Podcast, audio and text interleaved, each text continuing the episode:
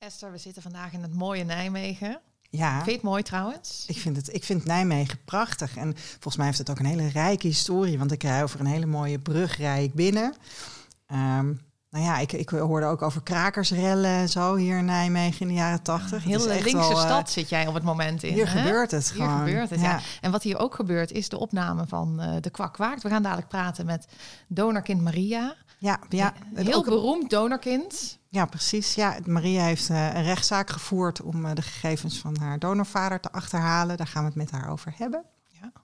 En daarnaast gaan we allerlei dilemma's bespreken, want we komen er nogal wat tegen. Nou, dat vind ik best spannend, want daar is inderdaad een, uh, er is een hoop te doen. Ja, en ik vind het ook spannend, omdat het gaat toch weer over, ook weer over iets wat ik zelf wel of niet ga doen. Dus... Ja. ja. Nou, en, la, la, en, en wat ook nog spannend is, we gaan de bekende donorkinderlijn bellen. Ja, en Maria kan niet opnemen, want die is hier. Maar wie, wie weet neemt er iemand anders op. Spannend. Daar gaan we.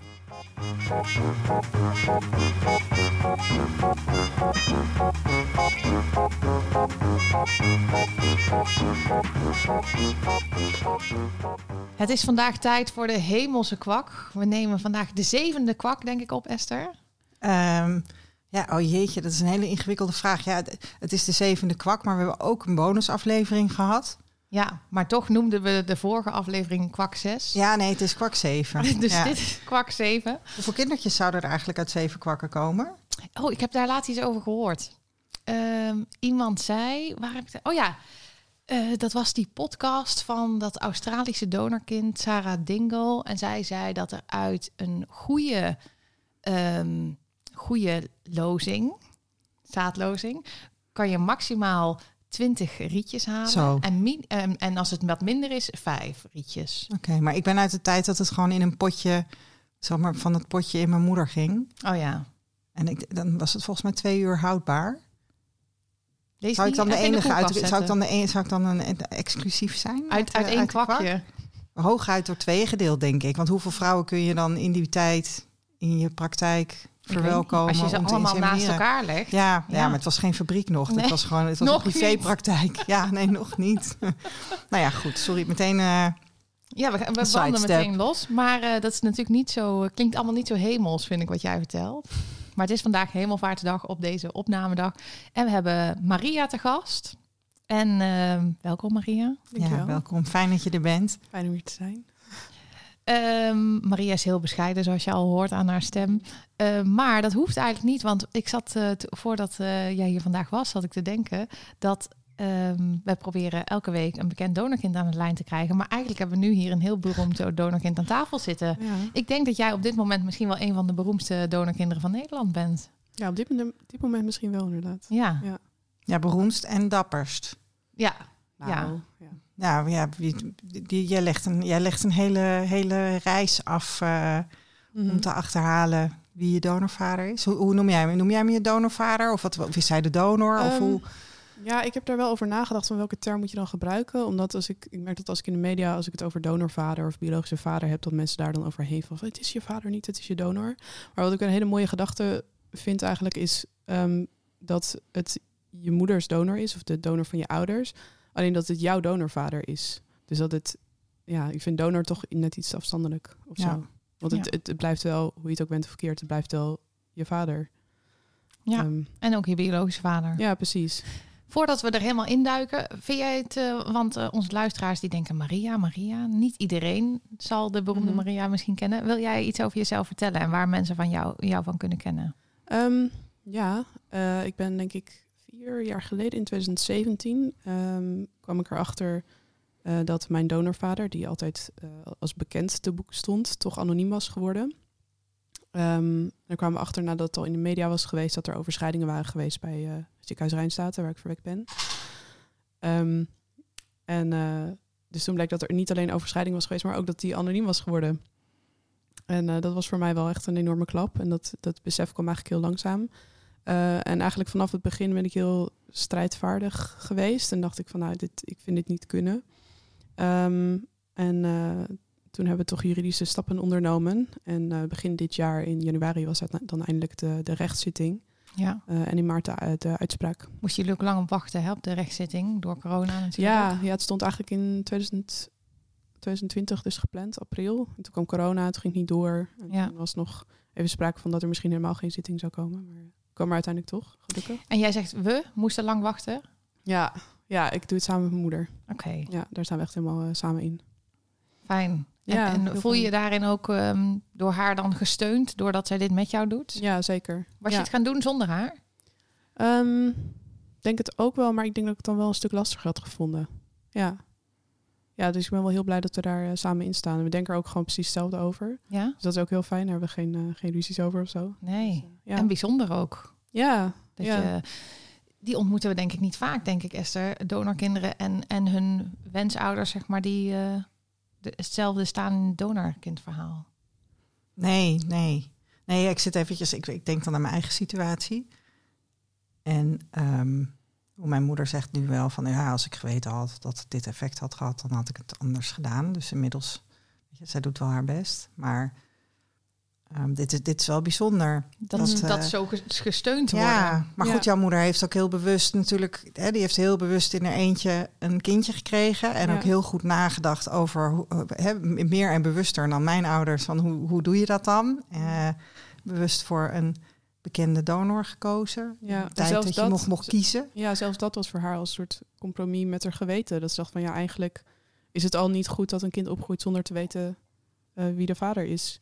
Um, en ze heeft ook altijd tegen me gezegd... je mag boos op me worden, want ik, ik ben dit, dit allemaal aangegaan. En, uh, het is gewoon mijn verantwoordelijkheid. Ja. En jij bent dus niet dat... boos? Nee. Ben je nee, ook nooit ook... boos geweest? Nee. Nee, ik denk juist ook omdat ze me de ruimte gaf om boos te zijn... en dat ze die verantwoordelijkheid nam. Dat ik dacht van ja, je hebt er gewoon heel serieus over nagedacht. En ik zou wellicht in jouw situatie hetzelfde gedaan hebben. Mm-hmm. Um, dus het feit dat ze daar zo bewust over na heeft gedacht... en, en ook beseft van dit is alsnog niet... echt de optimale situatie, dat dat ja, wel helpt daarbij. Dat dat gewoon echt een... Uh, ja, dat vind ik gewoon heel goed. Daar ben ik heel blij mee. Ja. Ja. ja, ik kan me dat wel voorstellen. Inderdaad, als je de ruimte krijgt... en als iemand ook zegt van... hé, hey, dit is mijn verantwoordelijkheid, mijn keuze... Mm-hmm. maar jij hebt daar misschien last van, dus daar mag je boos over zijn. Ik kan me ook voorstellen inderdaad dat dat heel veel behoefte... aan uh, ja. woede-uitbarstingen wegneemt. Ja, ja. ja ik word ook... Slim hoor, van je moeder. Ja. Ja. Slim meid, ja, ja. had hij van mij ook beter kunnen doen... Ja, dat is ook een was beetje... toch veel leed bespaard gebleven. Ja. Dat is ook denk ik wel een beetje de reden dat ik van ja gewoon jeuk krijg als mensen zeggen van ja, je moet dankbaar zijn dat je bestaat. Dan denk ik van ja, niemand heeft ervoor gekozen om, uh, om te bestaan. En uh, ja, mijn moeder heeft daar gewoon heel bewust over nagedacht. Ja. Dat dat mijn keuze niet was. En uh, ja, daar ben ik gewoon heel blij mee. Ja. Hey, en jij, jij wilde op een gegeven moment dan... Uh, De, de afspraak met het ziekenhuis was dat zijn gegevens opgevraagd konden worden. Ja. Op enig moment wilde jij graag weten wie, ja. hij, wie hij is. Ja. ja, ik was er eigenlijk altijd wel benieuwd naar hoor. Um, en vooral toen ik denk jaar of tien, elf was, toen had ik het er een poosje wel ja, toch wel moeilijk mee. Ik dacht van ja, het is eigenlijk een hele gekke situatie. Dat er gewoon iemand is die uh, genetisch net zo dicht bij mij staat als mijn moeder. En dat ik gewoon niet weet wie het is, dat ik niet mag weten wie het is. Daar heb ik toen wel een poosje echt over nagedacht. Van hoe, hoe gek is deze situatie eigenlijk? En toen later toch weer, um, ja, zat weer een beetje weggezakt. Maar ik bleef wel ergens natuurlijk nieuwsgierig. En zelfs toen werd je niet een beetje boos op je moeder van... hé, hey, want jij hebt deze situatie veroorzaakt. Nee, omdat mijn moeder ook zei van... ja, het is ook heel oneerlijk. Oh ja. En, en mijn moeder ging daar gewoon heel, heel erg in mee. Uh, dus die stond ook volledig oh, achter mij daarin. Dus ja. die ging dan niet advocaat van de duivel spelen. Of uh, zeggen nee. van, ja, maar dat is ook wel... Ja, nee, mijn moeder is altijd heel begripvol geweest naar, naar mijn gevoelens toe. Mm-hmm. Ja. En... Um, Maar op een gegeven moment toen ik zestien was, kon ik de gegevens opvragen. Dat heb ik toen niet gelijk gedaan, want ik was net uh, nou, op de middelbare school was het gewoon druk. En ik had net, uh, je moet je al een profiel kiezen. En, uh, en dus toen dacht ik van, nou, ik wil eerst net iets meer mijn leven op de rails hebben. Iets meer uitvogelen wie ik nou zelf ben en wat ik zelf wil gaan doen. Voordat ik echt op zoek ga naar wie mijn vader is. Want dat vond ik toch wel een dingetje.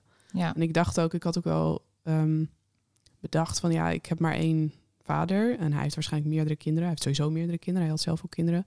Ik dacht van ja, daar wil ik wel klaar voor zijn dat als hij misschien zegt van nou ik hoef geen contact of ik wil geen um, wil verder geen relatie opbouwen of zo. Dan had ik ook wel um, bedacht van ja, dat is ook een mogelijke situatie. Um, en uh, dus heb ik nog gewacht en uh, op een gegeven moment werd mijn oma, die um, bleek erg ziek. Uh, mijn oma is uh, nou, heel belangrijk geweest in mijn opvoeding, was eigenlijk een soort tweede ouder. Uh, woonde ook vlakbij, ik was daar dagelijks. Um, en toen zij heel ziek was, toen dacht ik, toen begon ik daar echt als heel serieus over na te denken. Van ja, het is eigenlijk heel gek dat ik een um, eigenlijk praktisch een sociale ouder heb. En dat die er dan nooit achter komt wie mijn biologische ouder is. Mijn andere biologische ouder. Omdat mijn oma ook heel erg mijn moeder heeft gesteund uh, in haar keuze om op deze manier een kind te krijgen. Terwijl dat toch echt niet vanzelfsprekend was. En in de tijd dat zij uh, opgroeide was dat toch ook um, ja, niet, niet normaal, zeg maar. Dus daar heeft ze... Um, heeft ze mijn moeder heel erg in gesteund. Dus ik vond ook dat zij, nou ja, terecht, dat is misschien niet het goede woord. Maar wel, ik gunde het haar heel erg dat zij ook wist wie dat was. Omdat, um, ja, zij was natuurlijk ook wel benieuwd naar. Uh, en ik heb haar een keer gevraagd van, zou je het wel willen weten? En net zei ze ook zoiets van, ja, ik, ik, zou, uh, ik ben gewoon heel dankbaar uh, voor hem. En dat, dat zou ik hem wel willen laten weten. Um, en uh, nou ja, toen kwam dus in het nieuws dat er van alles fout was gegaan bij het Rijnstate. En... Uh, Toen dacht ik van ja, dan moet ik toch eigenlijk wel weten wie het is. En toen ging dat opvragen en toen bleek dat het helemaal niet meer kon. Dus dat, uh, dat was ook op het moment dat ik eigenlijk heel ja, kwetsbaar was. Uh-huh. Dan ben je natuurlijk sowieso altijd als je op zoek gaat naar je donorvader. Ja, want het uh, feit dat jij ook al aangeeft dat je je realiseerde dat hij misschien geen relatie met jou zou willen opbouwen ja. en zo. Dat geeft ja, dat natuurlijk wel geen... aan dat, je, ja. dat, dat het een hele onnatuurlijke gekke situatie is eigenlijk. Voor... Ja. ja, of dat er dan net geen klik is of je weet het niet. Nee. Je weet niet hoe dat gaat, maar ik wilde wel... Ja, ik wilde me gewoon een, een beeld van hem kunnen vormen. Op wat voor manier dan ook. Ja. En toen, want, even, en wat dan, ben, hoe, dan, hoe, ja, sorry. Hoe oud ben je nu? Heel even voor ons beeld. Zeg maar, toen was je zestien, toen je het eigenlijk wilde weten, heb je niet gedaan. En nu ben je... Ik ben nu tweeëntwintig. tweeëntwintig. Ja. Dus ik ben in twintig zeventien, toen was ik uh, achttien. Mm-hmm. Vier jaar geleden. Zou je negentien. Denken achttien. Ja. En hoe gaat dat dan? Hè? Want jij dient zo'n aanvraag in. Was dat dan bij... Um, uh, via donorgegevens punt n l, zeg maar. Ja, nou, ik had daarvoor had ik al van alles opgezocht van hoe gaat dat eigenlijk en hoe moet ik dat dan straks doen. En ik had, ja, misschien heel naïef, maar zo'n beeld in mijn hoofd van nou, ik vraag die gegevens op en dan met uh, twee tot vijf werkdagen heb ik gewoon een envelopje met de naam erin of zo. En dan kan ik gewoon zelf bepalen van wat ga ik hiermee doen. Uh, zo ging het niet. Ik moest dan een officiële aanvraag uh, doen via de, uh, de S D K B, Stichting Donorgegevens Kunstmatige Bevruchting. Um, En dat, dat heb ik gedaan. En ik heb ook bij het Rijnstate opgevraagd. Dus daar ook mijn uh, geboorteakte naartoe gestuurd en zo. En, uh, maar die verwezen mij telkens door naar de S D K B. En de S D K B die zei van ja, we gaan hem nu benaderen. Um, en vond ik ook al heel gek. Dat ik dacht van ja, hij heeft al toestemming gegeven in, uh, in zevenennegentig of daarvoor. Um, Dus ik vond het ook wel gek dat dat opnieuw moest. Oh, was maar, dat het punt? Want ik dacht dat helemaal niet duidelijk was wanneer jouw donorvader... Um, die uh, an- uh, zeg maar zich anoniem heeft. Uh... Dat is ook nog steeds niet duidelijk. Nee. Maar, hij heeft, uh... maar waarom gingen ze hem dan benaderen? Want hij was gewoon bekend. Dus ze hadden gewoon zijn gegevens moeten geven aan jou. Ja, nou ja, dat is het kromme aan die wet. Dat um, de hele bedoeling van die wet was anoniem doneren wordt afgeschaft. Dus niet meer van deze tijd. En het gevolg daarvan is dat alle donoren die daarvoor al bekend waren... dus die al helemaal in de geest van de nieuwe wet, zeg maar... Uh, hadden gehandeld, dat die, dan als, dat die alsnog de mogelijkheid krijgen om anoniem te worden. Dus dat, dat ze eigenlijk wij... gevraagd wordt toch, hè? Ja. Van mogen we je gegevens verstrekken? Ja, dat en dan dat, kunnen ze nee zeggen, dan zijn ja. ze gewoon anoniem. Ja. En dat is natuurlijk heel krom. Maar, ja, dus maar dat had ik van tevoren ook echt niet verwacht. Maar dat, ik dacht dat dat meer was in tweeduizend vier, maar dit gaat over tweeduizend zeventien. Ja. Um, en ja, dat vind ik dan toch bijzonder, dat ze hem dan nog... Ik, ik dacht meer zo van, oh, dan stond hij bij de S D K B... tweeduizend zeventien, hè, dat was mijn beeld dat ik gevormd had over jouw zaak. Mm. Stond hij bij de S D K B als anoniem. Ja. Terwijl jij wist dat hij ooit uh, hè, als bekende donor had gedoneerd. Mm-hmm. Maar nu hoor ik pas van dat de S D K B dan zegt, ja, we gaan hem bellen. Maar dat vind ik al raar. Want ik denk, ja, ja ik snap wel dat ze hem gaan bellen van... hey, er is een donorkind wat jouw gegevens wil, dat gaan we nu verstrekken. Ja, mm-hmm. Maar dit is dus hoe de wet in elkaar steekt. Maar niet ja. om te vragen. Van, maar dat is dus alleen met donoren van na tweeduizend vier, die na tweeduizend vier gedoneerd hebben... Daar wordt dan tegen gezegd van nou, er is een kind op zoek, we gaan je gegevens verstrekken. Als je daar ah. iets tegen hebt, dan moet je binnen zoveel dagen daar bezwaar tegen maken. En dan wordt een belangafweging gemaakt van ja, heeft die donor een punt? Moet die echt anoniem blijven of moeten die gegevens toch gewoon verstrekt worden? Ja. En uh, ja, die, die rechten. Het is even niet. Goed gek, hè? Want ik bedoel, jouw verbazing is op zich natuurlijk gewoon reëel. Uh, want er was een afspraak met iemand die bekend zou zijn. Ja. Ja. Dus inderdaad, je, de, je hebt de verwachting van nou... Je, wat je net zei, binnen twee tot vijf werkdagen ja. heb ik een, een nou, briefje in de bus. Nou, dat heeft ook maar hoe ging dat dan? Ja, dat heeft ook wel iets langer geduurd. Ik heb volgens mij in uh, juni een aanvraag gedaan. Um, en toen is hij ergens in juli of zo benaderd. Want, want, want heb, jij, heb jij dan telefonisch contact met ze gehad? Of hebben ze jou een brief gestuurd om te bevestigen van... nou, we hebben je aanvraag ontvangen, uh, we gaan ermee in de slag? Ja, er is een site voor en daar moest je dan van alles invullen. Ja. Van wanneer je moeder behandeld was en uh, welke... welk ziekenhuis en zo. Ja, ja dat is um, donorgegevens punt n l. Ja, en dan moet je je geboorteakte nasturen. En ja, dan, precies. Uh, ja. ja, dan moet je eerst je geboorteakte opvragen. Het duurt ook ja. weer. En, ja. Dus dat duurt gewoon heel lang. Um, en dan moeten ze nog bij het, bij het ziekenhuis gegevens opvragen. Nou ja, dat duurt ook even voordat het ziekenhuis dat ingevoerd heeft. Daar heb ik constant via de mail heb ik, uh, gevraagd van... hebben jullie gegevens al ingevoerd? Hebben jullie het al gedaan? Nou, toen is het uiteindelijk wel gebeurd. Toen heb ik de S T K B volgens mij ook gek gemaakt. En ik heb telkens gebeld en gemaild en gevraagd van... hoe zit het nou? Uh, hebben jullie hem al benaderd? Um, en volgens mij ergens eind juli dat jaar... toen had ik ze um, weer gebeld en gevraagd... is er al contact geweest? En toen... werd er gesuggereerd van ja, er is al wel contact geweest... maar we hebben nog niet echt een definitief antwoord. We weten nog niet uh, of we die gegevens kunnen verstrekken.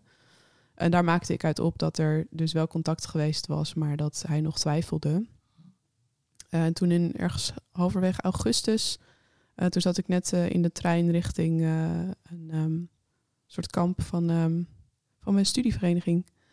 Um, toen was ik net onderweg naar de tre- uh, in de trein. En toen uh, belde mijn moeder dat er een brief was van de S D K B. Oh man. En uh, ja, ze zei van, wil je dat weg? Do- ja, oh. Dus ik dacht van... Um, ja, ik dacht, ik wil het toch eigenlijk wel weten. Ja. Mijn moeder zei ook van, ja, ik vond het ook niet eerlijk... om dan dat je dan thuis komt na een leuk weekend... en dan dat er dan zoiets ligt te wachten. Toen heb ik gezegd van, nou, maak hem maar open. En toen bleek dat hij, um, uh, dat hij geweigerd had. En uh, dat was eigenlijk pas het moment dat ik me echt realiseerde... van, hij wil niet meer. En hij is echt van gedachten veranderd. Want tot, tot dan toe had ik eigenlijk um, zoiets van... ja, er is een fout gemaakt. En uh, ze hebben het verkeerd... Uh, er is een, ad- een foutje in de administratie. Ja. Geloofde en, jij wel dat S D K B contact met hem had gezocht? Ja, dat wel. Ja, ja daar heb ik niet echt aan getwijfeld. Nee. Hey, maar, want over dat bedenken... Hè, wat, ik, ik kan me herinneren dat ik... Nou, als ik het mis heb, moet je het zeggen hoor... Um, Maar ik kan me herinneren dat ik op een gegeven moment in het jeugdjournaal... heb ik broertjes en zusjes van jou gezien... Mm-hmm. die uit een periode zijn... dat hij überhaupt niet meer anoniem heeft kunnen doneren. Klopt. Ja, nou ja, het kromme aan die wet is ook dat het niet gaat om kinderen... die na die wet geboren zijn of na die wet verwekt zijn... maar dat het gaat om donaties die na die wet gedaan zijn. En ze hebben dus, nog oud zaad van hem gebruikt of zo? Ja, want hij is in tweeduizend volgens mij gestopt. Oh, Oké, okay, dus kindertjes dus dan die dan na tweeduizend vier... Nog... na de invoering van de wet gemaakt zijn... die zijn dan met oud zaad... gemaakt ja. En dat mocht nog, dat mochten ze ja, opmaken. Ja, ja dat, zou dan, dat was dan alleen in gezinnen waar al een kind van diezelfde donor was. Okay. Dat ze dat nog gebruiken. Oké. Okay. Ja. Ja, want dat was voor mij zoiets raadselachtigs dat ik dacht van... hé, maar dat zijn allemaal jonge kinderen, hoe kan ja. dat dan? Maar dat, is, dat, dat, dat, dat wordt ja. hier dan door verklaard. Want okay. uh, hoeveel broertjes en zusjes heb jij inmiddels, weet je dat? Um, ja, officieel, het, uh, volgens de administratie in totaal negenenvijftig. Zo. Dus ja, waarvan drie... kinderen van K vierendertig zelf, zeg maar. Ja, dat je, dat je vaker dan de naam K vierendertig uh, geeft. Ja, ja. ja, inderdaad. Ja, ja dat zeggen veel mensen van... oh, wat apart dat je alleen mijn code kent. En dat, ja, als ik over nadenk, is dat dat ook wel. Maar ik ben er ook wel aan gewend. Ja. K vierendertig of meneer K vierendertig. Stel, stel dat je hem toch nog ooit leert kennen... dan blijf je hem gewoon K vierendertig ja. noemen. Ja. Waar ik nou heel nieuwsgierig naar ben... is, ken je al die broertjes en zusjes? Uh, nee, ik heb er nou een stuk of... negen, denk ik, heb ik echt gezien. In contact mee nog steeds wel. En dan weet ik nog van een paar, weet ik dat ze bestaan. Weet ik de namen waar ze ongeveer wonen. Uh, af en toe contact via Facebook of zo. Maar die willen verder geen contact. Um, maar we hebben eigenlijk al heel lang uh, geen nieuw halfje erbij gekregen. Dus, uh... wij ook al heel lang. Nee. Ja, het wordt weer tijd. Ja. Terwijl je juist zou denken, weet je, het is, je zit in een lockdown. En dan denk je van, ja, moet toch maar eens doen. En dan ga je een testje bestellen of zo. Ja. Ja. Dus, hoe, vaak, hoe vaak check jij uh, je D N A? Ik heb laatst nog gecheckt. Ja, omdat ik dacht van ja, meestal krijg ik er wel een mail van volgens mij. Maar misschien ja. dat ik net iets over het hoofd gezien heb. Dus ik dacht uh, laatst van nou toch maar even overal weer inloggen. Ja, dus, ik heb uh, appjes op mijn telefoon. Ik, ik, ja, ik denk dat ik MyHeritage echt gewoon nog steeds wel dagelijks check. Mm, ja. Ik niet dagelijks, maar ik heb ze wel allemaal op mijn telefoon. En uh, ik vind trouwens dat uh, twenty-three and me, zit je daarin of niet? Ja. Nou, die, och, die heeft mij al twee keer een hartverzakking bezorgd. Doordat dan, dan krijg ik een mail van uh, je hebt nieuwe D N A relatives. Dus dan ga ik de app openen. En dan kom ik, uh, dan klik ik op D N A matches. En dan komt er als eerste in beeld um, ja, iets met your father. Ja, iets met je vader en je moeder. En als je dan je gaat lezen, dan staat er van dat je ze moet testen. Ja, want dan en, kun je het onderscheid oh, maken of matches van vaders en moeders kant zijn. Maar ik denk dan, oh, ja. hart, dat het schiet uit mijn borstkast. Weet je wel, van mm. dat ik denk, oh, staat hij erin? Maar dat, natuurlijk staat hij daar niet in. Maar mm-hmm. snap je? Ja. Oh, dat vind ik heel naar van uh, twenty-three and me. Ja. Daar moet ja. ze echt iets aan doen.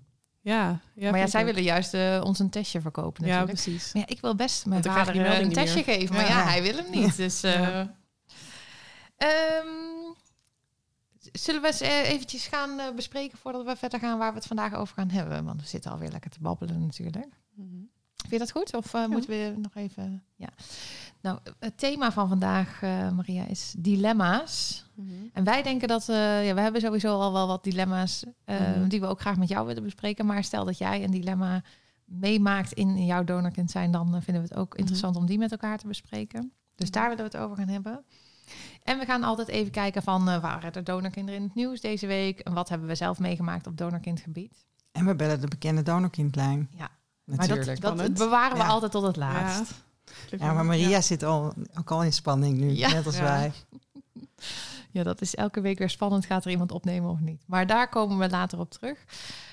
Um, Esther, wat heb jij meegemaakt op donorkindgebied? Nou ja, ik, ik, ik zou wel zo'n dilemma erin willen gooien als je dat goed vindt. Of moeten we eerst nog even... Ik wil eigenlijk nog eventjes naar uh, onze inbreng van... Uh, weet je nog waar we, waar we het al over gehad hadden, stiekem voor, van tevoren? Kun je een voorzetje doen? Nou, bijvoorbeeld dat uh, laatst hadden wij... Ik weet niet of je de podcast geluisterd hebt, uh, Maria... maar Uiteraard. wij hadden Els te gast. Els, um, het donorkind Els... En Els die vertelde in de podcast dat zij uh, een broer had gevonden... en dat ze die ging ontmoeten. En toen kregen wij dus uh, vorige week een heel leuke uh, berichtje van Els. Een hele leuke foto met haar en haar broer... en dat het zo'n hele leuke broer was. Dus dat vind ik dan superleuk dat ze dat nog even laat weten. Ja, mooi. En ik dacht, dat vinden de luisteraars misschien ook leuk om te weten... omdat ze Els dus ook gehoord hebben... en, de, en toch misschien voelen dat ze Els in, inmiddels een beetje kennen. Mm-hmm. Nou, het leuke is ook dat een... een uh, um, dat er... Els ook tijdgenoten, zeg maar, moed geeft... om ook weer actief die zoektocht op te pakken. Mm-hmm. Um, dus dat er... Heb je dat gemerkt, ja? Ja, ja, ja. ja ik heb sowieso wel contact met mensen die dan uit de kliniek komen. Hè, want dat is allemaal Amsterdam, uh, uh, de begintijd, zeg maar. Um, en er zijn nu wat mensen die, die uh, ofwel hun zoektocht weer opgepakt hebben... of al contact aan het zoeken zijn. Omdat bleek dat ze zo dusdanig bruikbare matches hadden... dat we na een dag hard werken... Wow, dat is toch bijzonder. Weer, uh, weer resultaat konden boeken, ja. ja.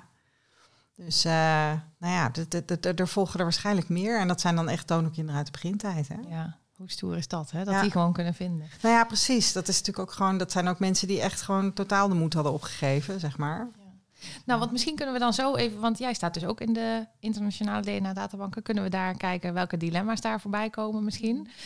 Maar ik wil nog één update geven, want ik heb ook in de podcast verteld... dat uh, ik een account beheer van iemand en daar, dat daar een halfzusmatch uh, mm-hmm. binnengekomen was. Vorig jaar al. En dat ik een bericht heb gestuurd, eerst uh, via MyHeritage... en toen via Facebook Messenger en er werd niet op gereageerd. En nou via LinkedIn was mijn... hoe noem je dat op LinkedIn? Is geen vriendschapsverzoek, maar een connectieverzoek was geaccepteerd. En ik heb dus een bericht gestuurd en diegene ging daarna wel LinkedIn checken. Maar de update is nu, ze heeft nog steeds niet... gereageerd. Oh. Dus uh, er gebeurt helemaal niks. En uh, de grap is dat uh, degene voor wie ik het account beheer... die is zelf ook niet zo geïnteresseerd. Dus ik denk meteen, ja, dat is een familietrekje. dat, dat we niet zoveel interesse in elkaar hebben. Dus uh, dat is mijn update. Ik dacht, maak het nog heel spannend. Maar er gebeurt dus helemaal niks. Nou ja, en ik vind dat bijna frustrerend gewoon, gewoon. Maar misschien weten ze ook gewoon niet zo goed wat ze ermee aan moeten. Hè? Want dat... ja, weet je wel.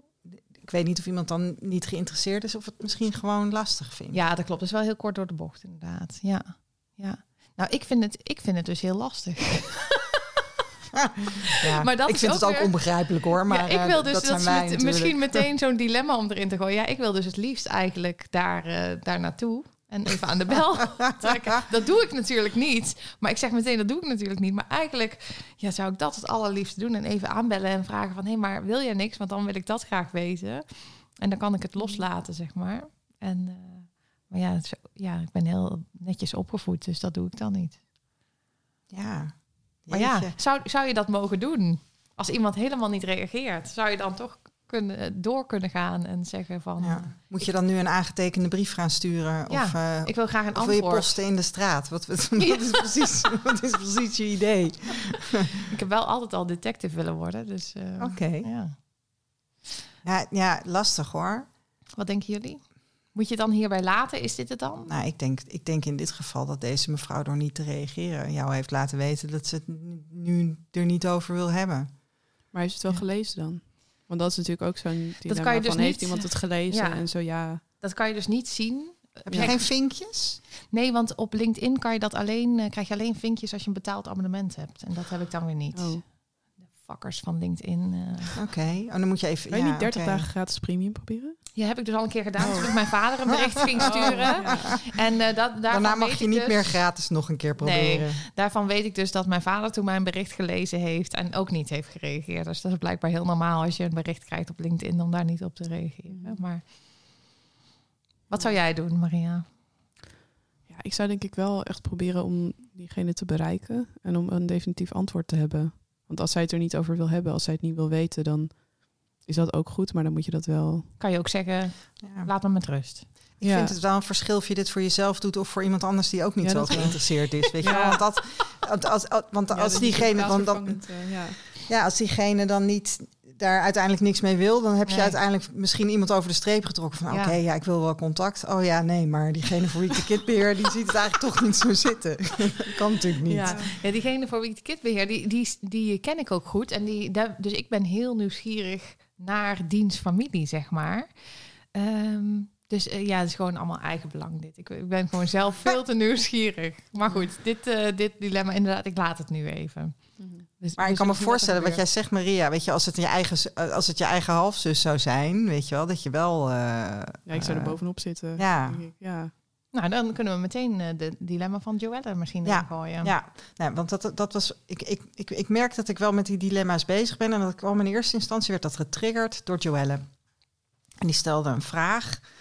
Um, Uh, en die vraag heeft ze, heeft ze ook in de geheime groep van Stichting Donorkind gesteld. En ik, ik, heb, haar, ik heb haar toestemming gevraagd om, uh, om het dilemma te mogen delen in de podcast. Uh, want dat doen we natuurlijk niet zonder, zonder dat we daar afspraken over maken.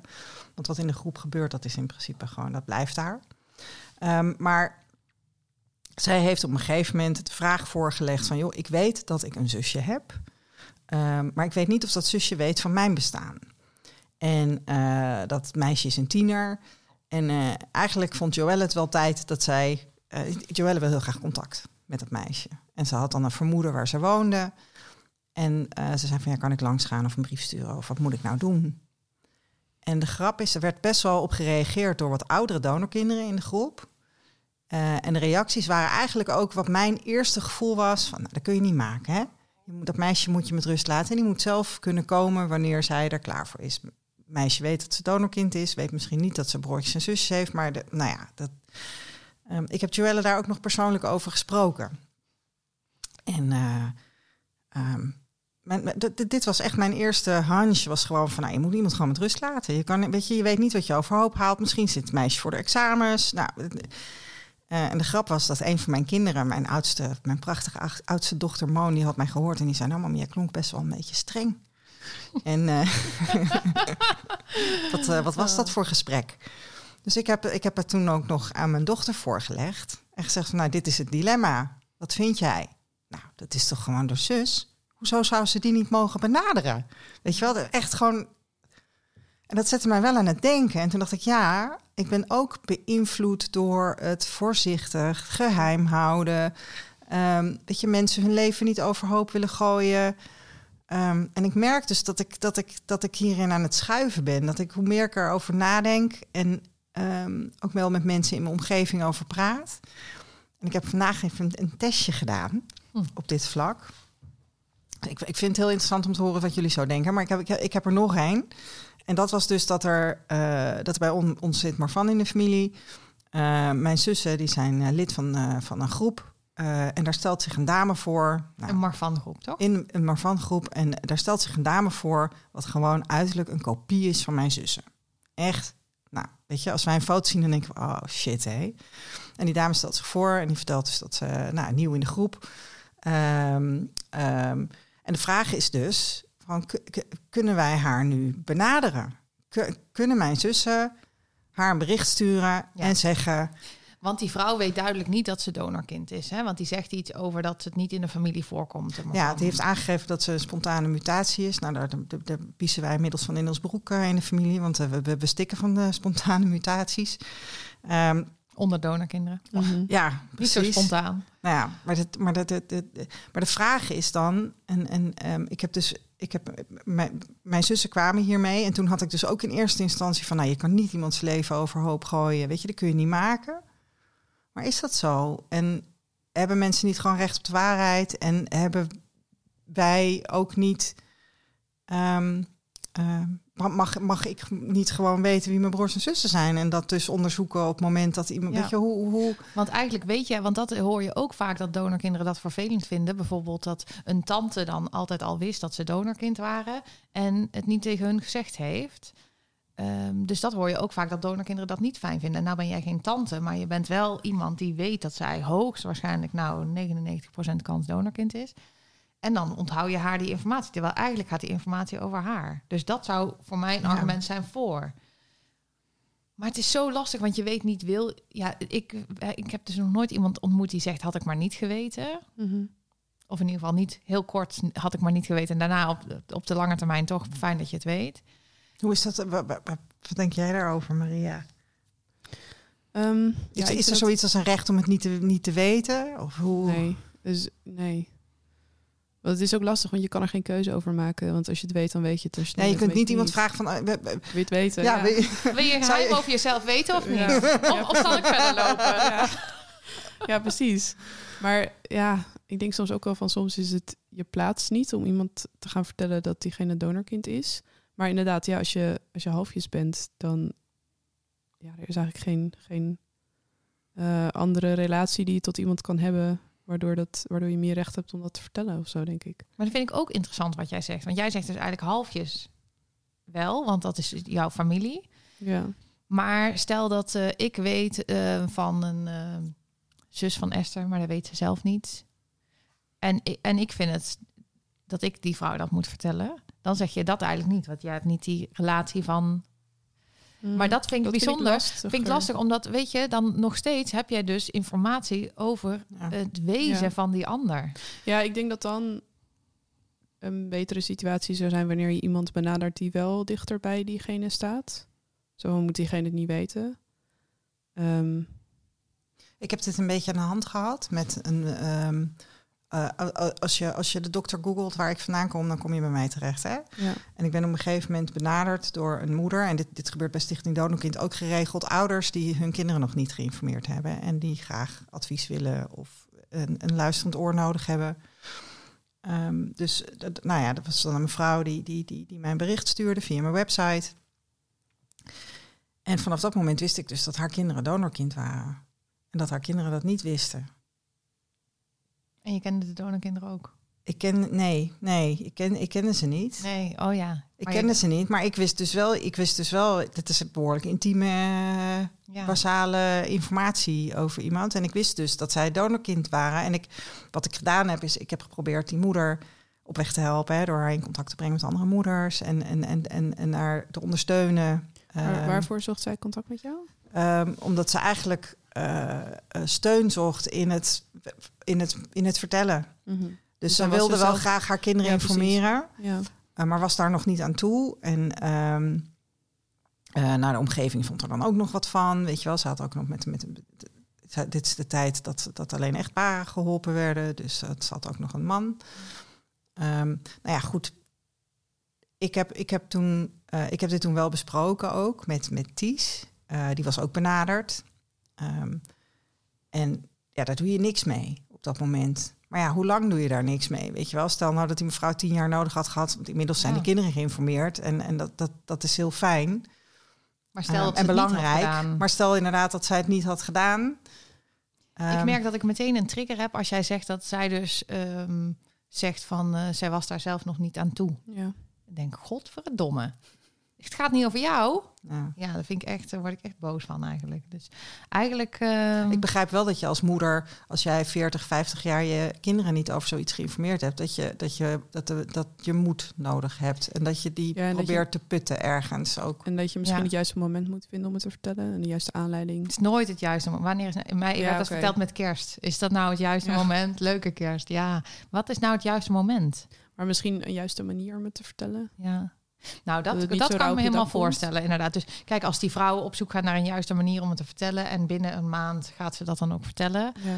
Maar ja, als zij inderdaad nog vijf jaar daarmee wacht... dat vind ik echt onacceptabel eigenlijk. Mm-hmm. Maar dat is dus lastig. lastig. Dat is ook lastig aan waar we het net over hebben... dat wij misschien van iemand weten dat hij donorkind is. Want eigenlijk inderdaad, ben ik het wel met jou eens... het is niet aan ons om te vertellen. Eigenlijk moeten we die ouders dan opsporen... Ja. En zeggen, hé, hey, luister eens, je hebt iets te vertellen. Ja. Misschien moeten we zo'n club gaan beginnen. Klinkt behoorlijk militant. Ja, uh, enigszins militant. Ja. Nou ja, ik heb, ik heb, ik, ik, dat, dat kan een uiterste redmiddel zijn... maar misschien dat we in de tussentijd dan kunnen proberen om het gesprek te voeren. Ja. dat, dat, dat, dat, ook, dat dat ook al helpt. Ja, ik ging, ik ging daar ook heen om een gesprek te voeren. Ja. In mijn hoofd. Wat ja. denk jij ervan? Ja... Ik, ik, vind, ik blijf dit gewoon echt heel lastig vinden. Maar ook omdat ik zelf niet echt in zo'n situatie heb gezeten... waarin ik iemand ken die donorkind is, die het zelf niet weet. Um, ja, ik heb wel eens... Toen had ik een, een match met een halfje via, uh, via F T D N A. En toen dacht ik wel van... Oké, okay, nou, ik, ik moet haar wel benaderen. Maar ik kan niet gelijk zeggen van... Oh, ik ben donorkind, jij ook. Mm-hmm. Um, want in theorie had het dan ook nog uh, een tante kunnen zijn of zoiets. Mm-hmm. Ja, de hoeveelheid uh, centimorgans die je dan deelt. Um, dus heb ik heel voorzichtig, uh, ook namens uh, de anderhalfjes, een mailtje gestuurd. Zo van, hoi, wij zien dat, ik zie dat je een hele grote match hebt, dat wij een hele grote match hebben. Uh, hoe denk jij dat we verwant zijn? En dan denk ik van, ja, ik denk dat je het op zo'n manier heel voorzichtig moet aanpakken in zo'n situatie. Maar dat is dus het meeste, uh, de, de meest, ja, situatie die het meest toepasbaar is in, dit, uh, in zo'n soort dilemma, zeg maar, die het meeste bij past. Alleen maar, voor de rest heb ik daar dus helemaal geen... Maar dat herken ik ook. Zo doe ik dat inderdaad ja. ook. Als ik dan een, een match heb met een uh, halfbroer of zus... dan ga ik niet zeggen, hoi, ik ben donorkind. Ja, waarschijnlijk precies. Jij ook. Maar toch, uh, ja. Ja. Ja ik, ja, ik denk dat het ook gewoon per situatie verschilt. Maar dat je wel altijd misschien ook een soort plicht hebt... om de waarheid boven tafel te krijgen. Het lijkt mij namelijk zo naar. Stel dat ik nou iemand was die het niet wist. En dat... Ja. Stel dat... Die ja. vrouw met, uh, met uh, Marfan. En dat, dat zij over vijf jaar hoort van, uh, van... oh ja, maar ik had jou toen al gezien op Facebook in die groep... en toen dacht ik al van, nou, dat is sowieso uh, een van onze ja. zussen. Ik weet niet, ik zou dat denk ik toch naar vinden... dat er dan allemaal mensen zijn die iets wezenlijks over mij weten... en, en ik weet dat dan niet. Ja, ja we, we, we, we praten hier dus momenteel over met de broers en zussen. Um, omdat, het, omdat je... Um, um, weet je, de, de, de, we kunnen het mis hebben, hè? Dat kan. Mm-hmm. Maar stel dat zij inderdaad dat zij onze zus is. Ze lijkt echt heel erg op een aantal zussen. Maar goed, de, de, de, de, de kans dat je iemands leven overhoop haalt... als zij niet op de hoogte is, is natuurlijk... Weet je, dat, dat, dat, dat remt wel. Weet je, want um, het is heel fijn om die broers en die zussen misschien te kennen... en het is ook goed om de waarheid te kennen. Maar je haalt, je haalt wel iets overhoop. Het is wel... Ja, ik ben ook benieuwd hoe onze luisteraars... Ik zou het heel leuk vinden als mensen hier ook op reageren... wat zij denken. Um... De oplossingen die wij nu bedenken... Hè, want ja. dat is misschien nog wel even leuk om te delen... is dat je in die groep zou kunnen reageren. Uh, en zou kunnen verwijzen naar je verhaal of zo. Of kunnen zeggen van... oh, wat, uh, ik, ben, ik ben ook een spontane mutatie... Uh, en ik uh, blijk don- donorkind te zijn. Weet je, dus dat, dat je zou... Uh-huh. Misschien op die manier. En dan zou zij kunnen... Zou, als een van die zussen die dat, dat doet, die op haar lijkt... dan zou ze misschien zichzelf kunnen herkennen, bijvoorbeeld. Ja. Ik heb een broer die vandaag de suggestie deed van... Uh, hè, moeten we ons niet eens voorstellen in het uh, contactblad Marfan? Nou ja, dat, dat hebben we met de zussen een aantal jaren geleden al gedaan. Maar ja, als er nu natuurlijk mensen bij komen, die kennen dat verhaal niet. Dus nee. inderdaad suggestie gedaan vanuit dat hij natuurlijk dat dan nu een keer zou kunnen doen. Dus er zijn wel misschien omwegen... om toch te zorgen dat wij dan soort van zichtbaar worden. Waardoor iemand zelf kan denken van, hey. Ja, ja. En toch, ik vind het toch ook... De, want ergens, jij zei dat, uh, van dat uh, onder dat berichtje zeggen van... oh, ik ben ook een uh, spontane mutatie, maar blijkt donorkind te zijn. Eerst, het eerste wat ik dacht was, oh ja, dat is een mooie manier. Maar en is dan, het is ook bedoel je openbaar? Bedoel je dan in het openbaar? In die groep, een, toch? In die Facebookgroep. Het is een van beslo- Martijn, ja, het is, het is volgens mij gewoon een besloten... Uh, Ja maar, wel, ja, maar wel ook met anderen erbij. Ik zou dat dan denk ik eerder één op één doen. Ja, ja en dat Marfan-blaadje, ergens vind ik dat dan ook een heel mooi idee. Ja. Maar ja, dadelijk leest diegene dat niet. Nou, het is wel allemaal via de band, hè, dit. dit, dit deze, deze ideeën inderdaad, om dat dan in het openbaar of uh, ja. uh, in dat blad. En dat iemand dan zelf, ja... Je zou het ook nog een beetje lafjes kunnen noemen. Nou, ik, ik vind in ieder geval dat ik denk... het is een beetje... ja, het is niet zo heel eerlijk eigenlijk. Niet open en eerlijk. Nee, en dan... Nee, maar misschien is klopt. dat het beste. Maar dat weet ik dus niet. Want dat, dat is het grote dilemma wat we hier vandaag bespreken. Ja, ja ik vind ja. zelf vooral heel... Ik, ik, wat mij bezighoudt is van... Um, heb, heb ik dan zeg maar het recht, hè? Mm-hmm. Ik als Esther, en ik denk dat iemand mijn zus is... heb ik dan, heb ik dan het recht om... Uh, om de boel in de war te gooien of... Uh, um, ik want, weet want, niet want, of je de boel in de war gooit. Nee, dat klopt. Maar ik, weet je, als, als ik gewoon mezelf als vertrekpunt neem...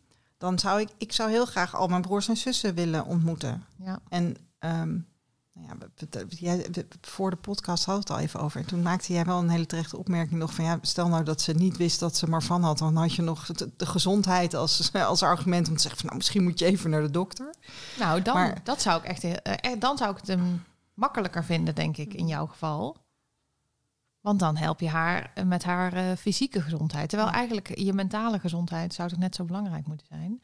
Maar ja, dat is dan weer discutabel. Is het mentaal voor je mentale gezondheid beter om alles over je zijn te weten? Ik zou zo graag eens willen weten als mensen luisteren die zeggen van... ik had liever niet geweten. Want die me- dat heb ik dus nog nooit gehoord. Jij, Maria? Ik ook niet. En jij ook niet, toch? Nee, nee, wel dat het heel dat het, dat het ingrijpend nou, kan zijn. Maar stel niet, nou dat je een argument hebt dat je zegt van... ja, maar ik had echt liever niet geweten. Dan zou ik echt fijn vinden als iemand reageert... en uh, ons die kant van het verhaal belicht. Want ik, uh, ik zie die kant gewoon niet. Nee. Maar misschien dat als je, het, als je juist jezelf heel zichtbaar maakt... zeg maar, zo van, oh, ik ben een donorkind... kom er ook zo achter dat ik ervan al heb of had kunnen hebben. Um, wat zou ik nou zeggen? Oh ja, dan, dan maak je jezelf zeg maar zichtbaar en dan houdt die andere persoon... zelfde uh, regie. Ja, dus dan bied je alleen handvatten aan. En misschien dat als er mensen zijn die het liever niet willen weten... dat die daar dan gewoon niet ontvankelijk voor zijn. Nee. Dus dat dat zeg maar... Ja, en je weet inderdaad natuurlijk niet honderd procent zeker nee. dat zij uh, je zus is. Nee, nee klopt. Moeilijk, ah, hè? Het is wel echt, weet je... Dat, ja, ja, ja. Ja, en ik merk dus hè, dat, ik, dat ik in eerste instantie vond dat het allemaal niet kon... en dat ik daar een beetje op begin te schuiven. Omdat ik denk van ja, ik help gewoon met het in stand houden van... Sst, ja. uh, uh, ik merk dat boel, zelfs uh, bij mezelf ook inderdaad. Dat ik nog steeds, dat had ik jou laatst ook geappt... dat ik nog steeds heel erg beïnvloed ben door dat idee van... ja, je mag het er eigenlijk niet over hebben. En um, ja, toch heel erg die fertiliteitsmythes, zeg maar. Vanuit ja. de fertiliteits... industrie, zeg maar. Terwijl jij er als kind dus wel vrij over mocht praten. Ja, ja mijn moeder is altijd heel open over geweest. En ik oh, heb maar het... ook naar de buitenwereld? Um, nou, ze heeft het in het begin alleen aan een aantal vrienden verteld. Um, echt mensen die ook veel met mij te maken hadden, zeg maar. En ze heeft mij, toen ik vijf was, heeft ze mij verteld. Ze heeft uitgelegd hoe, ik, uh, hoe het zat. Um, en daar heeft ze heel bewust voor gekozen om het niet eerst aan de buitenwereld te vertellen. Omdat ze niet wilde dat ik het van anderen zou horen. Ja. Um, En daarna heeft ze mij gewoon... Ze heeft nooit gezegd van je mag er niet over hebben of zo. Dus ik heb het ook altijd gewoon eerlijk verteld als mensen ernaar vroegen. Ja, en dan toch heb jij... Zelfs ja. jij die dus in openheid daarover bent opgegroeid. Ja, en ik merk ook dat als ik dan verhalen hoor of lees van uh, donoren die, zich, uh, die, daar, die het daarover hebben in de media... dat ze donor zijn geweest, dan denk ik toch altijd van... nou, dat is wel stoer. En dan denk ik van ja, eigenlijk is het gewoon heel normaal dat je het daarover hebt. Dus dat er zo'n... Ja. Um, Dat ze dat zo apart vinden wanneer mensen daar open over zijn. Ja, terwijl dat er zoveel kinderen doorgemaakt ja. zijn. Ja, terwijl het ook helemaal niks is om, voor je, om je voor te schamen. Nee, nee, nee maar anders zouden we het beter niet kunnen doen. Ja. Namelijk. Nee, inderdaad. Als er niets is om je voor te schamen. Toch? Ja. ja, maar dat is dan wel weer jammer dat dat dan weer niet het effect is. Ja, ja, ik, en ik, ja. Weet je, volgens mij zijn er best wel veel van dit soort voorbeelden te bedenken. Hè? Want er, er is er ook eentje nog uh, waarin we jou centraal kunnen stellen, Eefje. Oh ja? Um, stel, ook spannend. Nou ja, jij hebt... Uh, uh, um, ik denk dat luisteraars hier ook voorbeelden van hebben. Maar uh, jij hebt uh, je donorvader gevonden. Nou, uh, vaste luisteraars die weten inmiddels... Oh, dat ja, hij nog niet helemaal... Uh, gaan. Ja. Dat hij nog niet echt met jou in, uh, in contact wil. Nog niet echt. Op dit moment, tot nu toe. Um, maar hij heeft ook kinderen. Ja, drie en jij stuks. Hebt hier, je hebt gewoon drie broers en zussen. Ja. Ja, heb ik die heb... al een brief van jou, uh, Eefje? Nee, nou, dat is dus grappig. Daar ben ik dus, daar ben ik dus ook al heel... Nou, sinds ik dit weet eigenlijk best wel stellig in... dat ik denk, ja, dat vind ik niet aan mij. Ik weet niet of zij weten dat hun vader gedoneerd heeft. En ik vind het dan niet aan mij om hun wijzer te maken daarover. Aan de andere kant, ja, zijn mijn broer en twee zussen. Um, dus dat, dat is ook iets van mij. Dus waarom mag... En misschien weet het wel, maar ja dan.